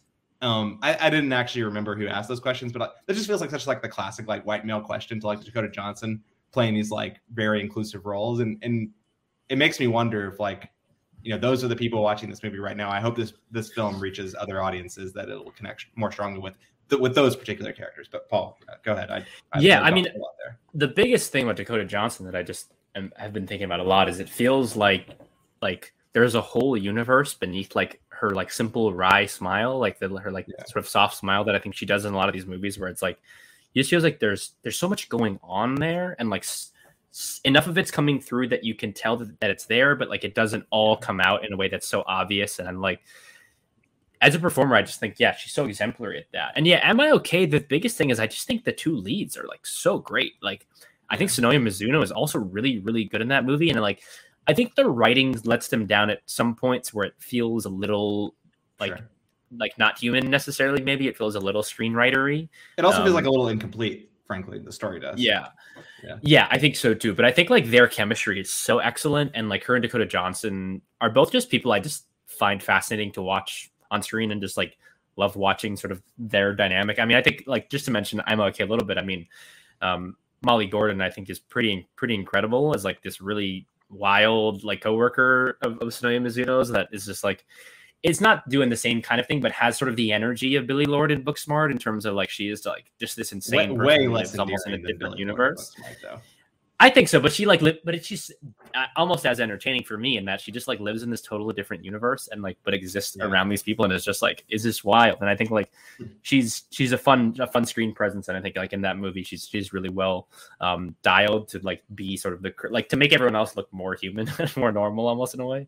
Um, but the, the movie is not is not perfect, and I think like it doesn't always go in the in the direction that I think is most compelling. But I think like the characters that they're playing are really interesting and their relationship I really like watching. So that's a movie that I, I mean, thought was like there, there's a scene early on where she's like first coming there where Dakota Johnson's character is coming out to Sonoya yeah. Mizuno that I was just like, whoa, like yeah, that's that's pretty intense. Yeah. Yeah. Um I, I think on the Dakota Johnson point, she's doing the Christian she's doing Kristen Stewart, right? Like she was, was, in this uh, yeah yeah yeah franchise right that is kind of maligned i, think, I mean it's hilarious because uh, she's in the franchise that is literally the because mm-hmm. it be created as a fan, fan fiction, fiction, of the right, franchise yeah. that Kristen Stewart was made popular uh-huh. from. It is, but then you know Kristen, yeah. yeah, Kristen Stewart went on to do like freaking Olivier Assayas movies, right? Like she was in Personal Shopper and Clouds yeah. Sils Maria and all this stuff, and that feels like a. But Dakota you know, Johnson's not similar, that, just making choices. Yeah, but but you know they are making very intentional choices about what they want to do with their career. I mean, I think Dakota Dakota Johnson working with Luca Guadagnino twice does feel like Kristen Stewart That's working true, with yeah. Olivier Assayas. It is very similar, I think, in terms of like sort of non-American directors making sort of art house dramas and, and sort of genre movies to and using them as like the main figure um, of intrigue. Feels more mainstream because of Call Me by Your Name, maybe, but like it's tough because she worked. Well, it's tough because she worked with him before that, so I think it's it That's is true. a similar sort of thing. That's fair. Yeah, um, but I think it's yeah, it's cool to see actresses going down this path and not getting stuck in franchise hell or you know letting these m- underwhelming you know big budget movies or whatever kill their careers. And they're actually practicing self-care right and choosing the projects that they want to be in it seems like. So i mean i think one of the huge uh, luxuries that dakota has is that i mean she's producing all of these movies right like she's mm-hmm. a i mean at this point she is a it seems like a well frankly one of her luxuries is like she is from both Dakota, she's successful Hollywood yeah. parents, you know, like people yeah, that are you know, say so nepotism, yeah. a sway that like other people might not have. And I think like nepotism usually a bad thing, but sometimes it, it bears fruit. And I think this is an example of like someone who it seemed like at first, honestly, like when I saw the first 50 shades, I was like, she's kind of rough. Like she's not great in this. And like it's interesting to see like, oh, there is more behind that. And like it wasn't just like because of this. Like she actually is like an incredibly talented and like she's really coming into her own, I think, as a performer in a way that's like really cool to see happen kind of in real time. Yeah, I I agree. Yeah. All right, well, that's kind of the specific movies I wanted to talk about. Uh, before we wrap up, I, I did just want to give you guys an opportunity if you want to just do like quick hitters of everything else that you saw. Um, I guess maybe I'll go first because I think I watched the fewest um, sure. number of movies, but I also watched this movie Fresh, which is going to be distributed by Searchlight, is coming to Hulu and everything soon. Um, it's a horror movie starring Daisy Edgar Jones and Sebastian Stan. Um, decent movie about sort of uh, millennial dating and she is you know disillusioned with dating apps meets this guy at the grocery store it turn sinister. Um, I think the central metaphor of the movie is pretty surface level, um, but the movie really goes for it. It's pretty gnarly, so I appreciated that. Um, and it's worth giving a shot when it comes out. Um, Resurrection, I mentioned uh, Andrew Semans, uh, his latest film. Um, Rebecca Hall, just doing elite work as always. Um, another another movie like Fresh, Watcher, and this are all like movies about women getting like psychologically tortured in their own way, um, and that can wear on you a little bit. And this is the third one that I watched, so maybe it just diminishing returns at that point. Um, but again, a wild movie. This is a wild movie. Uh, you really don't expect where this movie is going in the third act. Basically, Rebecca Hall plays a woman who thinks she has it all together um, and then, yeah, this shadowy figure from her past, played by Tim Roth, shows up and weird things ensue. The only other thing I will add is that Rebecca Hall has an eight minute monologue uncut that just sits on her face in this movie that is just absolutely spellbinding, amazing acting. Um, so that was a cool movie. I also uh, saw Meet Me in the Bathroom, which I mentioned, um, documentary about the early 2000s New York indie rock scene. Um, you know, focusing on the bands you would expect to see the Strokes, the Yeah Yeah Yeahs, Interpol, um, the Moldy Peaches. Um, as a fan of that era of music, I enjoy, I definitely enjoyed all the archival footage. It's the whole movie is archive archival footage, um, so I appreciated that um, just because I liked the music. It was cool to get to see like these bands getting their start in these intimate environments and everything. Um, I don't know that the rest of the documentary is that successful if you are not a, especially if you're not a fan of the narration. Straight up terrible, dude. Like no idea. You don't know who's, who's talking. You know, who's talking. Yeah. You never know who's talking, and so like what they're saying, it's like I was this, and and I was like, I don't know who who's who's saying like 95. I was like, maybe I recognize like Karen O's voice sometimes, but a lot of the time, yeah. like, that, that's the thing that was maddening is it has this cool footage, but like the narration is like and terribly, and I don't know terribly it, placed yes the structure just kind of doesn't exist really uh, to the movie like yeah, i don't really know you know it, it starts to get somewhere interesting and then it, and then it's like let's go somewhere else actually like as soon as it starts to get into something yeah it doesn't really explore anything that deep like it's an unfair comparison, I think, to compare it to something like Summer of Soul, which we had last year. But that to me was like I think the, the Velvet Underground would be the better comparison, right? Yeah, Velvet I was gonna say, but really good though. Well, not in terms of quality. I'm saying in terms yeah, of yeah, the kind yeah. of movie. Yeah, yeah. Prime example of a music doc that perfectly blends like the historical and social context with the actual music stuff. And I don't think that they really did on a formal level. I mean, it literally does it on a formal level. Like Velvet Underground, yeah. like puts them together. So it's like you have both pieces. Yeah. Yeah. Uh, so that you know was was a, a downside, but I it's a, enjoyable for somebody who's a fan of this era of music for sure. And then the last movie was Sharp was Sharp Stick, which absolutely sucked. Yeah, um, this is Lena Dunham's uh, comeback. I guess we should have cleared out girls. to make a whole pod um, just for um, this. We, yeah, hey, we can turn this one off and record another one. We can record a stinger pod. It's a coming of age movie that I guess is supposed to be about female empowerment, um, which is really you guess it is definitely supposed to be about female empowerment. That is well, definitely no, what the film it, is supposed it, to be about. It, yeah, well, it completely bungled that, is what I'm saying, because it made oh, as a female, made, you're, you're speaking, it bungled it, yeah. Yes, I am, uh, because it made its its character a stunted child so much um, mudslinging for a movie to, that Scott Shelton did, not even love, which is hilarious. No, it's my least favorite movie at the festival, to, but.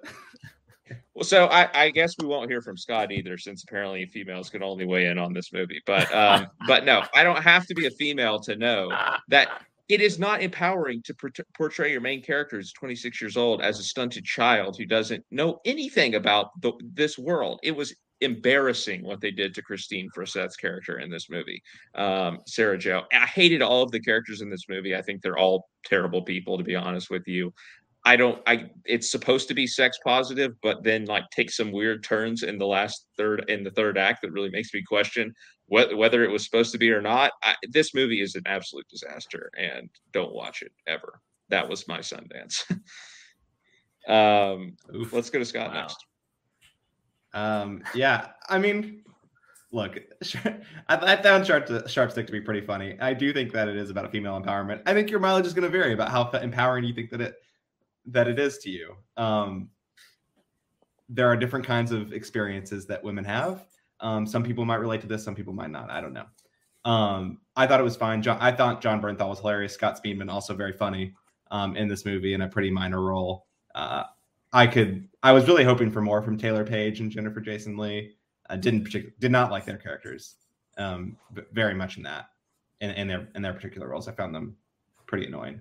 Um, but and then I didn't even realize it was Lena, Lena Dunham in the role that she plays in this movie at first. Yeah. Um, Same thing which, as Once Upon a Time in Hollywood. It's like whoa. Oh yeah, yeah. yeah. I mean, it's even more so though. Like way, way even more so. Um, in, in this movie. And then I was like, I know Lena Dunham's in this movie and I think this is like after like 15 minutes of like seeing her character, I'm like, I think this is her. Um, at this point, yeah.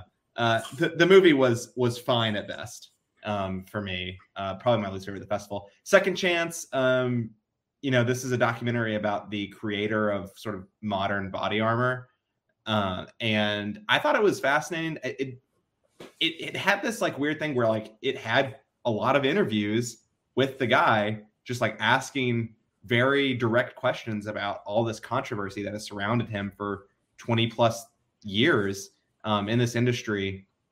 And in spite of that, it feels like it isn't able to really milk its subject matter for all it's worth. And I, it just feels like it left a lot on the table somehow for me. And I don't really, I can't really put my finger on exactly what what that was. Um, the best parts of the movie actually have nothing to do um, directly with him. There's a, a, whole side story about someone who is connected to to the to the main um, character in in the documentary, but is ultimately sort of a, a, subplot that feels like it gets relegated and ends up being the most I think emotionally resonant moment in the film. Um, felt like it had a lot of potential, but didn't really deliver on it ultimately. Eight nine two, which is Michael K. Williams' sort of last role before he passed away last year. Um, th- this is like the what the the dour Sundance movie. Like this is like my dour Sundance movie that I watched. Um, really was. I mean, it's unfair to hope that this was going to be as good as Fruitvale Station, which is probably my favorite movie of this subgenre and one that I was just so immediately taken with when I first saw it back in 2013 or whenever that film was. Um, and I feel like the performance is is as intense, um, but the dimensionality that the film tries to explore is not nearly as robust as I feel like Fruitvale Station or the approach that Fruitvale Station took in terms of really putting um, Oscar's life on display in the last day of his life. I thought that was a lot more powerful emotionally um, than 892 was. I think that it sets up all these bit like subplots with different parts of of the police force and and and the different factions of, of law enforcement that are that are a part of um, the bank robbery. I haven't even talked about guess so true story about Brian Brown Easley's um, final day before he died, where he uh, att- held up a bank to sort of send a message and, and um, try to right a wrong that the Veterans Administration had done by withholding payment of his disability checks based on what ultimately, and this is just like a throwaway line at the end of the movie where they just sort of throw in that like the college that had said that he had defaulted on payments had like was a case of mistaken identity and that they should not have been withholding his pay. Just completely thrown away. It's a clerical this, like, error. Five second yeah, scene. crazy. Yeah, and I'm just like, what? Like, what on earth? And and that's sort of the flavor that I feel like I get from everything that's not the central narrative that's happening inside the bank. I mean, Michael, Don- or sorry, not Michael, Jeffrey Donovan plays this this character who's a captain in the police force. I don't know what his rank Yeah. was, but just like feels like he's like going to play Jeffrey some. Donovan. Yeah, it plays, but it feels like it's going to have some important role in the movie. No, just n- not, not at all. Um, feels it's like, like, a, non, a stuff up. nonsensical obstacle from Michael K. Williams that like for no real doesn't that's not really any Yeah, particular no direction. payoff. It's just like it's there. Yeah. Yeah, no payoff whatsoever. I, I feel like Connie Britton, I thought was going to have a, a bigger role. Nope. Don't know why you even cast Connie Britton in this at all. No reason to have. Um, yeah, that, that's just sort of how it went. But I did like John Boyega, who plays uh, Brown Easley. Um, and then, I mean, Michael Kenneth K. Williams, not not a very major role, like not a not a main supporting role. I wouldn't say it, it really is only ultimately like a 20. I mean, he's like 20, 25 minutes. Like he doesn't have that Yeah, much it's time. pretty. I mean, it's a pretty sizable supporting role, though. I think like it's. I think it's it's like the show, sort of showcase performance. Sort of, it's like structured around him being like coming in and being like impactful in the movie. I think. Yeah, I do. I do think that the bigger supporting role for me was was it? I for uh, I'm mixing them up. Is it Olivia Washington? Nicole Beharie, you mean the one who works Yeah. at the bank? Yeah, yeah. The like Nicole manager Beharie. is Nicole Beharie. Yeah. Yeah, yeah. Nicole Beharie. Like that felt like to me was the stronger, or sorry, the the more. I would say that's actually the more showy supporting role because I feel like that is like the character that's that you could have as like a filmmaker you could have used to to really dive deeper into. Mhm. I think the broader black experience, if you will. Like there's obviously this like really obvious um text that you can read about this is that like there's this injustice that was done to Brian Brown Easley, but like I felt like that character, that Nicole Beharie character, could have been used to, e- to even greater effect to show like the broader Yeah. ramifications on the community. They sort of do it, but not in a way that I felt um, that really could have taken it to its ultimate conclusion. Um, yeah, eight nine two, good, another good but not great movie. I think for me, it had really good parts, um, but didn't add up to something that was as in as inspiring. Uh, talked about the uh, talked about Watcher already about my bit. Uh, Dual, which is, um, I think that's probably well. No, I guess there's also one more after this, but Dual, Riley Stearns' uh, sophomore film, second film, I believe. No, third. No, third. Okay, third film. I stand corrected. Um, honestly, thought the. I, I mean, I made this joke before when I first saw this film. and Now it's like this th- film looked a lot like Swan Song to me, which is not a movie that I've seen yet, but is a movie that I want to see. That's Mahershala Ali last year Apple TV Plus original film with Glenn Close and a few others about a man who has a terminal diagnosis and and wants to and is given the opportunity to clone himself um, and and replace him after he dies. This film sort of has like the same setup. You know, Karen Gillan gets this terminal diagnosis, and uh, in this sort of near future dystopia or utopia, depending on I guess how you look at it. Oh, um, I'm kidding. Dystopia um, is given the option to clone herself to replace her once she passes away, so her loved ones don't have to suffer. And turns out she is going to be fine uh, a few months later. And uh, the hook of the film is that uh, in the event where this happens, the original and the duplicate must fight to the death um, to, I guess, see who gets to live because now the clone has uh, clone rights or human rights in this film, I guess. So yeah, I, I thought this movie was really good at times. Uh, there's a couple scenes in this. I really like Aaron Paul as sort of this kind of enigmatic, sort of quirky, um, personal fitness instructor turned like battle to the death instructor for Karen Gillan.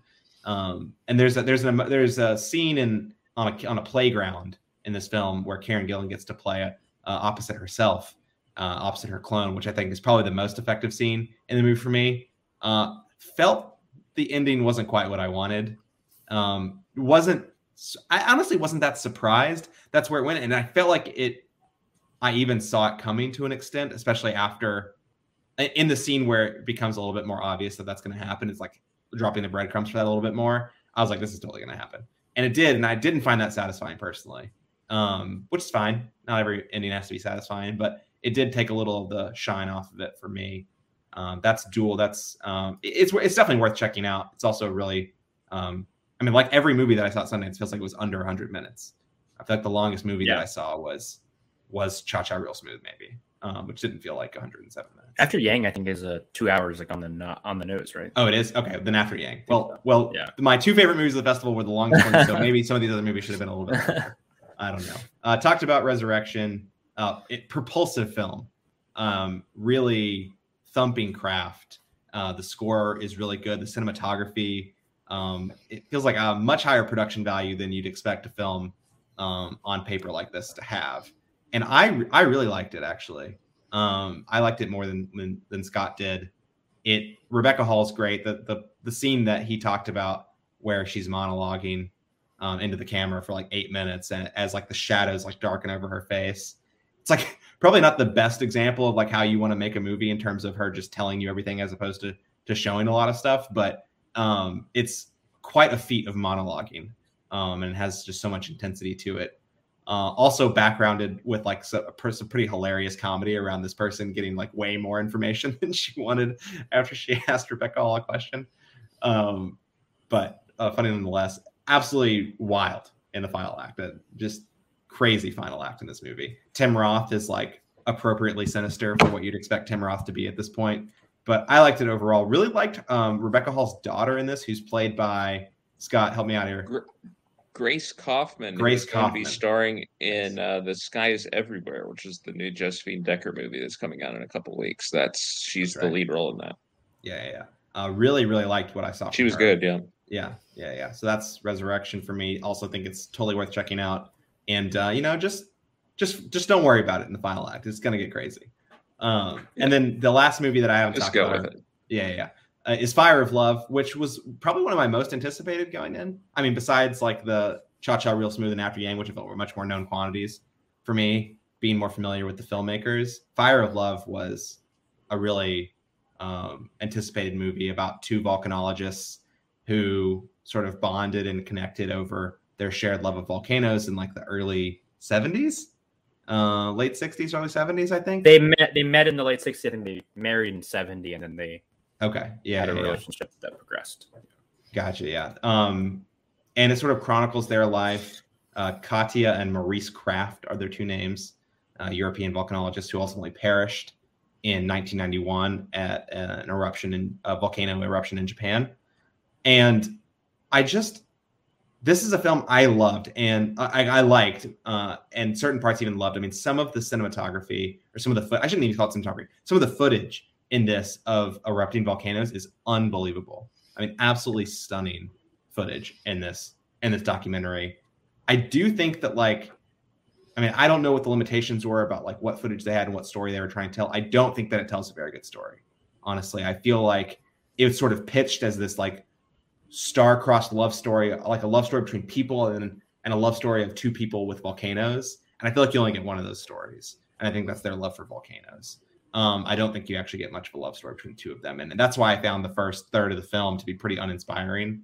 Um, when it's really sort of just walking you through at a very bare bones level, like how they met, different like ver- like myths about how they met. They go like three different stories about how they met for the first time. Like, yeah. why are you even doing this? This makes no sense whatsoever why you're even doing this. Like, especially because they they barely spend any time um, on their relationship. Frankly, after it, it, it's like injected in moments later on in the film, as opposed to actually explore it as this sort of like grand love story, sort of contextualized around volcanoes, which I think has fascinating potential, but is really only effectively able to tell one of those stories. But it, it more than like the just the sheer footage of volcanoes in this like overshadows like any of the shortcomings it feels like in terms of the human story uh, of it all so it's still absolutely worth seeing i believe i believe did apple tv no no sorry nat geo grab this nat this Geo. is eventually going to be on disney plus um, which is great everyone should see it that's all. Uh, yeah. So just, just just to start with with mine. I mean, I also saw Fire of Love. Um, I felt somewhat similar. I don't think the love stuff is as poorly conceived. I think as I think Scott does, although I don't think it fully gets into. I think honestly, a lot of it's just because they're kind of weird people and like they're sure. sort of impersonal as human beings, and so like maybe she, that's like she, part of that is it's like it's it's yeah. flawed by design to try and arrange it in a way that's like exploring their love. But I think Katia really, is like, for sure. Yeah. Yeah, they're just really kind of oddballs, and I think like their yeah i mean it's their connection to nature that is really the most meaningful thing that has the most pathos really it's like how much they love these volcanoes and what they think it means in terms of humankind and i think like the unknown of the entire thing but yeah the footage is amazing i mean as, as someone who like lives in a place with like volcanic activity and like has gone on school field trips to like volcanoes like in like in school when i was like elementary school like i think it's it's a thing that i've it's already interested in and so yeah. it sort of is a catnip for me but yeah i mean it's got gorgeous footage. I, I think like Miranda July was an interesting choice for the narration of the movie. I think. Did you like um, it? I didn't actually. I I kind of did just because it was maybe just because it's a familiar voice that I enjoy hearing, and so like it was felt comforting almost in a way. Um, it did feel like a, it was trying to tease out a lot of emotion out of some stuff that maybe necessarily didn't have it, but I still think in general like just in terms of the scale and the scope and, and again like you mentioned the footage is like pretty astounding and the kind of stuff that you just don't really get to see too often. And I think because of that, it's going to be a kind of a hit. I think I think this would be sort of in the vein of like not maybe not it's not as emotional, but like almost in the vein of like the rescue, where it's like the movie that's like goes up on Disney Plus and like has a decent amount of viewership because of its visibility and because of its yeah. level of access, and it it has the kind of cool angle of like oh it's volcanoes, so like I think people who are into like Planet Earth, I don't think it's quite as like human driven, right? As though as I think it's more like, like playing with sharks than the rescue. Maybe, but. maybe that's true. I think it'll be a big player. I think it'll be a big. I think it'll have a bigger impact though than that. Is, is the sense? I, I agree because because of the subject matter. I, I do I do agree with that. But I this thing's not the rescue, guys. I'm sorry. No, I, I mean I think the rescue is a very highly flawed movie. Honestly, I think I like this more than the rescue. To tell the truth, um, but, different podcast then. Yeah, yeah. I think but a very a gorgeous looking movie and, and, the kind of thing that like is definitely worth seeing. And like if again, it's like if you could see it in the theater, like just oh cool oh God, footage yeah. of volcanoes, pretty pretty yeah. sick. Um, and then yeah, just I just hit on stuff that you guys have already mentioned. Meeting in the bathroom, I felt kind of similar to, to, to, Scott Harvey. Um, I I'm not as into the music scene, so it was kind of a little educational. Although I just they don't really do the work really to like inundate you with what's happening. Um, yeah, like I mentioned, the narration just maddening, dude. Like I just was like so disoriented, and I was like, who's talking when? I have no idea. Like there's no the context is just not there. So the footage it itself is really cool. July. Um, no, it was not. I, I mean, maybe at some points. Who knows? They, they never had the the name underneath there, so it's certainly possible. Um, but it was weird. They have like they throw some weird stuff in, like 9-11 just like happens in the middle of the documentary, and like in a way that they sort of sort right. of go, and then they just sort of like dive right around it. And I was like, this is kind of weird, and it ends in a weird place. Kind of paints like the Julian, the lead singer of the Strokes, in a way that was kind of rough. I feel like he came off as kind of like a. Don't you think they should have they definitely should have ended it at the, right after the performance of Maps that we see uh, of the Yeah giving, the Karen O giving. Like I mean, that say. was like a that was a great spot to end it. I feel like. I, I just it was, think it's it a mesmerizing what, performance. I just I think it's a doc that doesn't know what it wants to be, and it feel you can feel the the stretching to try to get this behemoth of a book into like an hour and forty minute documentary. Yeah. I just like like it sort of struggles to like really be that compelling. Um, another movie that we you know we sort of that um, Scott mentioned the second chance. It had I think it had the kind of like Tiger King vibes in terms of like just this figure of like this insane dude that is just. And I think it's interesting that it sets him up to look like an idiot so many times, where it has him saying something that's like factually false, and then it just like proves him wrong the moment after he says the yeah. thing, which is like entertaining, but it gets to a point where I'm like, it feels repetitive. And I do feel like Ramin Bahrani, like the editorializing shift, like he leaned a little too much into like him commenting on like whether this guy was like you know Marley Riot or any or all that stuff. But yeah, the, there's a weird, and then the movie's just kind of fascinating, but at the at a distance, and then weirdly has this emotional moment at the end that like actually got me invested, and I was like, why was this not like I don't know more of the story of this thing? Like especially the fact that it's called Second Chance. I'm like, why wouldn't this have been the thing you almost anchor or, or sort of co-anchor the story around? It's like yeah, I also just feel like there's like a missed opportunity for like some sort of like counter narrative to the mm-hmm. whole thing that they really yeah. sit on for a long time. Yeah. Yeah. I think they try to have it as a twist, and then I just don't think it fully connects when it's like the oh, like the whole thing of the pizzeria. I think like that whole reveal is like it's just a bit hackneyed, and I think I don't know. Bahrani's a filmmaker I, I, normally like, and it's weird him stepping into documentaries for this. Just feels like such a strange decision for me, coming off of like a screenplay nomination. I know he was probably making this before that, right? Um, but it's just a weird pivot in his career. But I think it's a movie that I found interesting to watch, and it's like never boring, really. And it's the kind of thing I would almost like expect a lot of people to like more than I do, just because it is sort of the kind of shocking, like real life figure like this guy's kind of just crazy, obsessive kind of guns guy. Um, but it was like just okay, I thought. Um, Dual, which you mentioned, I think. Um, I also I did not like the ending of this really, um, but it's continuing a theme of like iconic dance sequences in Sundance movies. Like there's an amazing scene with Aaron Paul, especially dancing yeah. in Dual. That's like this is just like amazing that, that it's in this movie. Um, but yeah, I mean Riley Stearns has a wavelength that his movies are like always at this register, and I think like it either works or it doesn't. Karen Gillan, I don't know if, if she's quite the person to deliver it. I mean, she's fully committed to the bit, really, but I don't know if it is as entertaining with her because I think Jesse Eisenberg in Art of Self Defense, like because of his persona and the way he is as an actor, it almost makes it inherently interesting. And the other role, yeah, the other roles he's done, just like kind of like right up yeah. that alley. Yeah, yeah. So I think it's, it's a movie that I think I like in theory more than I like in practice. Um, but I still think still think it's entertaining and like worth seeing. It's just like I just was underwhelmed by the ending. I love the concept though of like the duel. I find that really interesting actually, like the whole like the death and like the fact that she starts overtaking her life and that stuff I found interesting. But I think it's just a bit rough around the edges. Um, eight nine two. I, felt. I just, yeah, I feel like the other ending that it set up and then like subverted would have been like way more interesting. Yeah, thematically. I agree. I agree. Than what actually happened. I don't know. Yeah, and I think the the ending they do, I think, could have been done in a way that's like either more shocking or just more compelling. But I think ultimately, yeah. it's like it's sort of like the air is like being let out of the balloon more than it's like you're being supercharged with this ending. So it was like I was I was kind of mixed on it.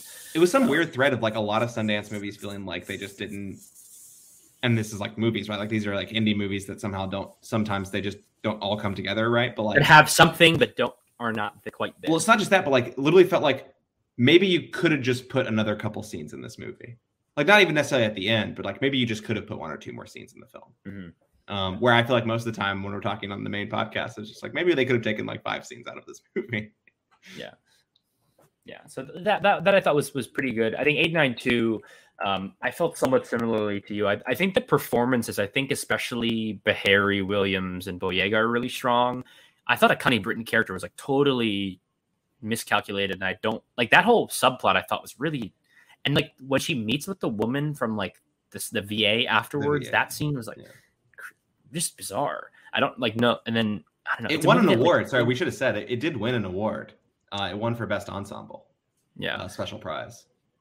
I think it is generally well acted. Um, yeah. It's a it, it sucks because like the contained thriller aspect I think could have made for a really interesting type of movie where it's sort of like the tension is is rising, but I think it sort of like redials itself in terms of its its level of tension at, at points in a way that I don't know if totally worked. And I don't like the ending. I think the way that they sort of structure that sort of the thing that happens at the end. I think is like kind of like poorly conceived. I didn't didn't love that. Um, so I Are think you talking about Michael decent. K. Williams' character? Sorry.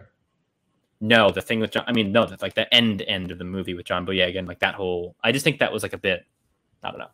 I think it was like a, a kind of hacky, honestly. Like the decision to make that happen when it did, and like the way that it's designed. I don't. Is that not how love, it happened like, in real life? Or I'm not saying that it's not, but I, I just think like the way that it's calibrated. In I mean, it's still a movie, like ultimately. So I just don't know if it works as yeah. the ending of the movie.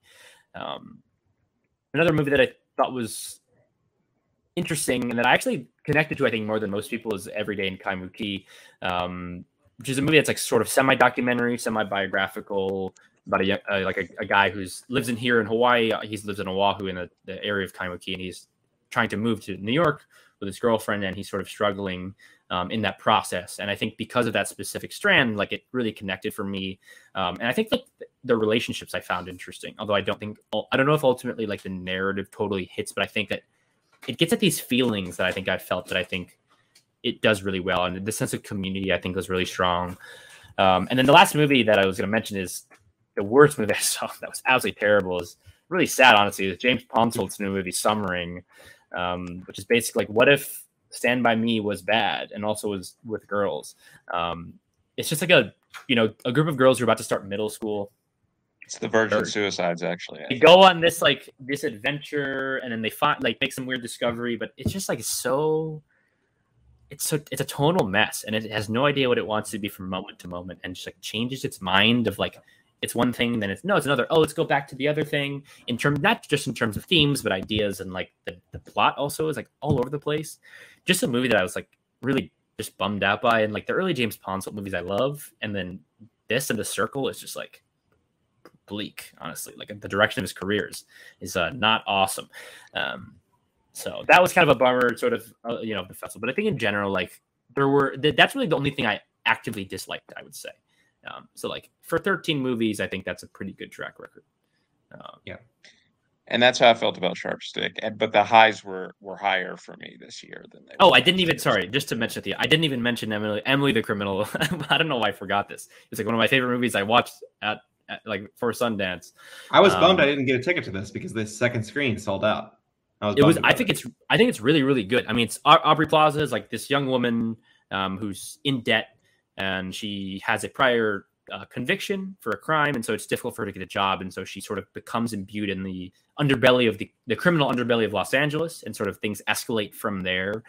Um, I saw a friend of mine describe it as like if Sean Baker made a neo noir, and it's sort of at least thematically is so in that pocket of like it's confronting the classist struggles of her character, um, along with the sort of like moment to moment thrills of an, a neo noir. I think it is like really well directed, and Aubrey Plaza like giving a legit adult performance, which I think usually she's kind of doing a bit, even if it's like good, it's usually like she's kind of doing a bit. But I think like how's the accent has, um, from Aubrey Plaza.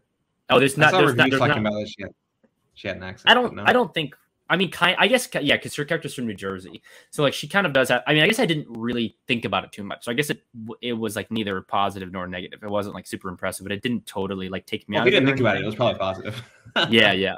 There is a great scene, sort of like a, a sort of almost cameo esque scene um, from Gina Gershon. I thought that was pretty cool. Um, that she's very entertaining in, but it's a cool movie that has like this anger that it really goes for. Like it's a movie that it doesn't it doesn't wait until she's like alone for her to like lash out. She's like in a job interview and some guy's like giving her a short end of the stick and she's like, fuck you. Like she's literally like in his face, like this is unfair and ridiculous and you shouldn't be treating people this way. And I, I like that edge of the movie.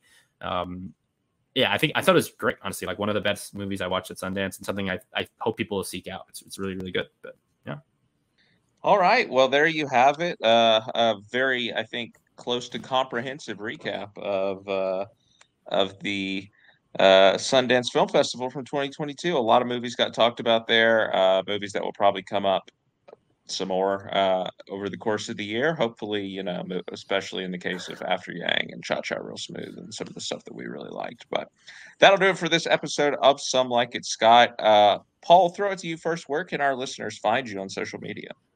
I really just Letterboxd search with my name, Paul Oyama, O Y A M A. Serialized. If you want to see, yeah, I mean, if you want, if you're trying to see my TV, TV watching, look on there. But I mean, Letterboxd is the main thing. You'll see what I'm watching, what I think of what I'm watching, and um, what I'm looking towards, you know, next and everything. Um, also on Twitter at Paul underscore Yama, but really Letterboxd is the main vehicle, especially for anyone listening to this podcast. Scott at F Shelton two zero one three on uh anywhere that I'd care for you to check me out. And I'm at Scarvy Dent on the same. We hope you've enjoyed this podcast. If you have and you'd like to support us, don't forget about our Patreon page at patreon.com slash media plug pods. Even if you can't support us over there, however, don't forget to rate, review, subscribe, like, do all the things that you do on your preferred podcast app.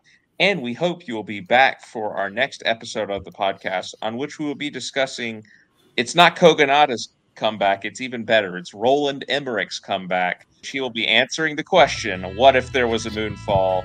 We'll give you that answer next time on Some Like It Scott. But until then, Hell yeah. Scott Shelton. I'm Scott Harvey. See you next time.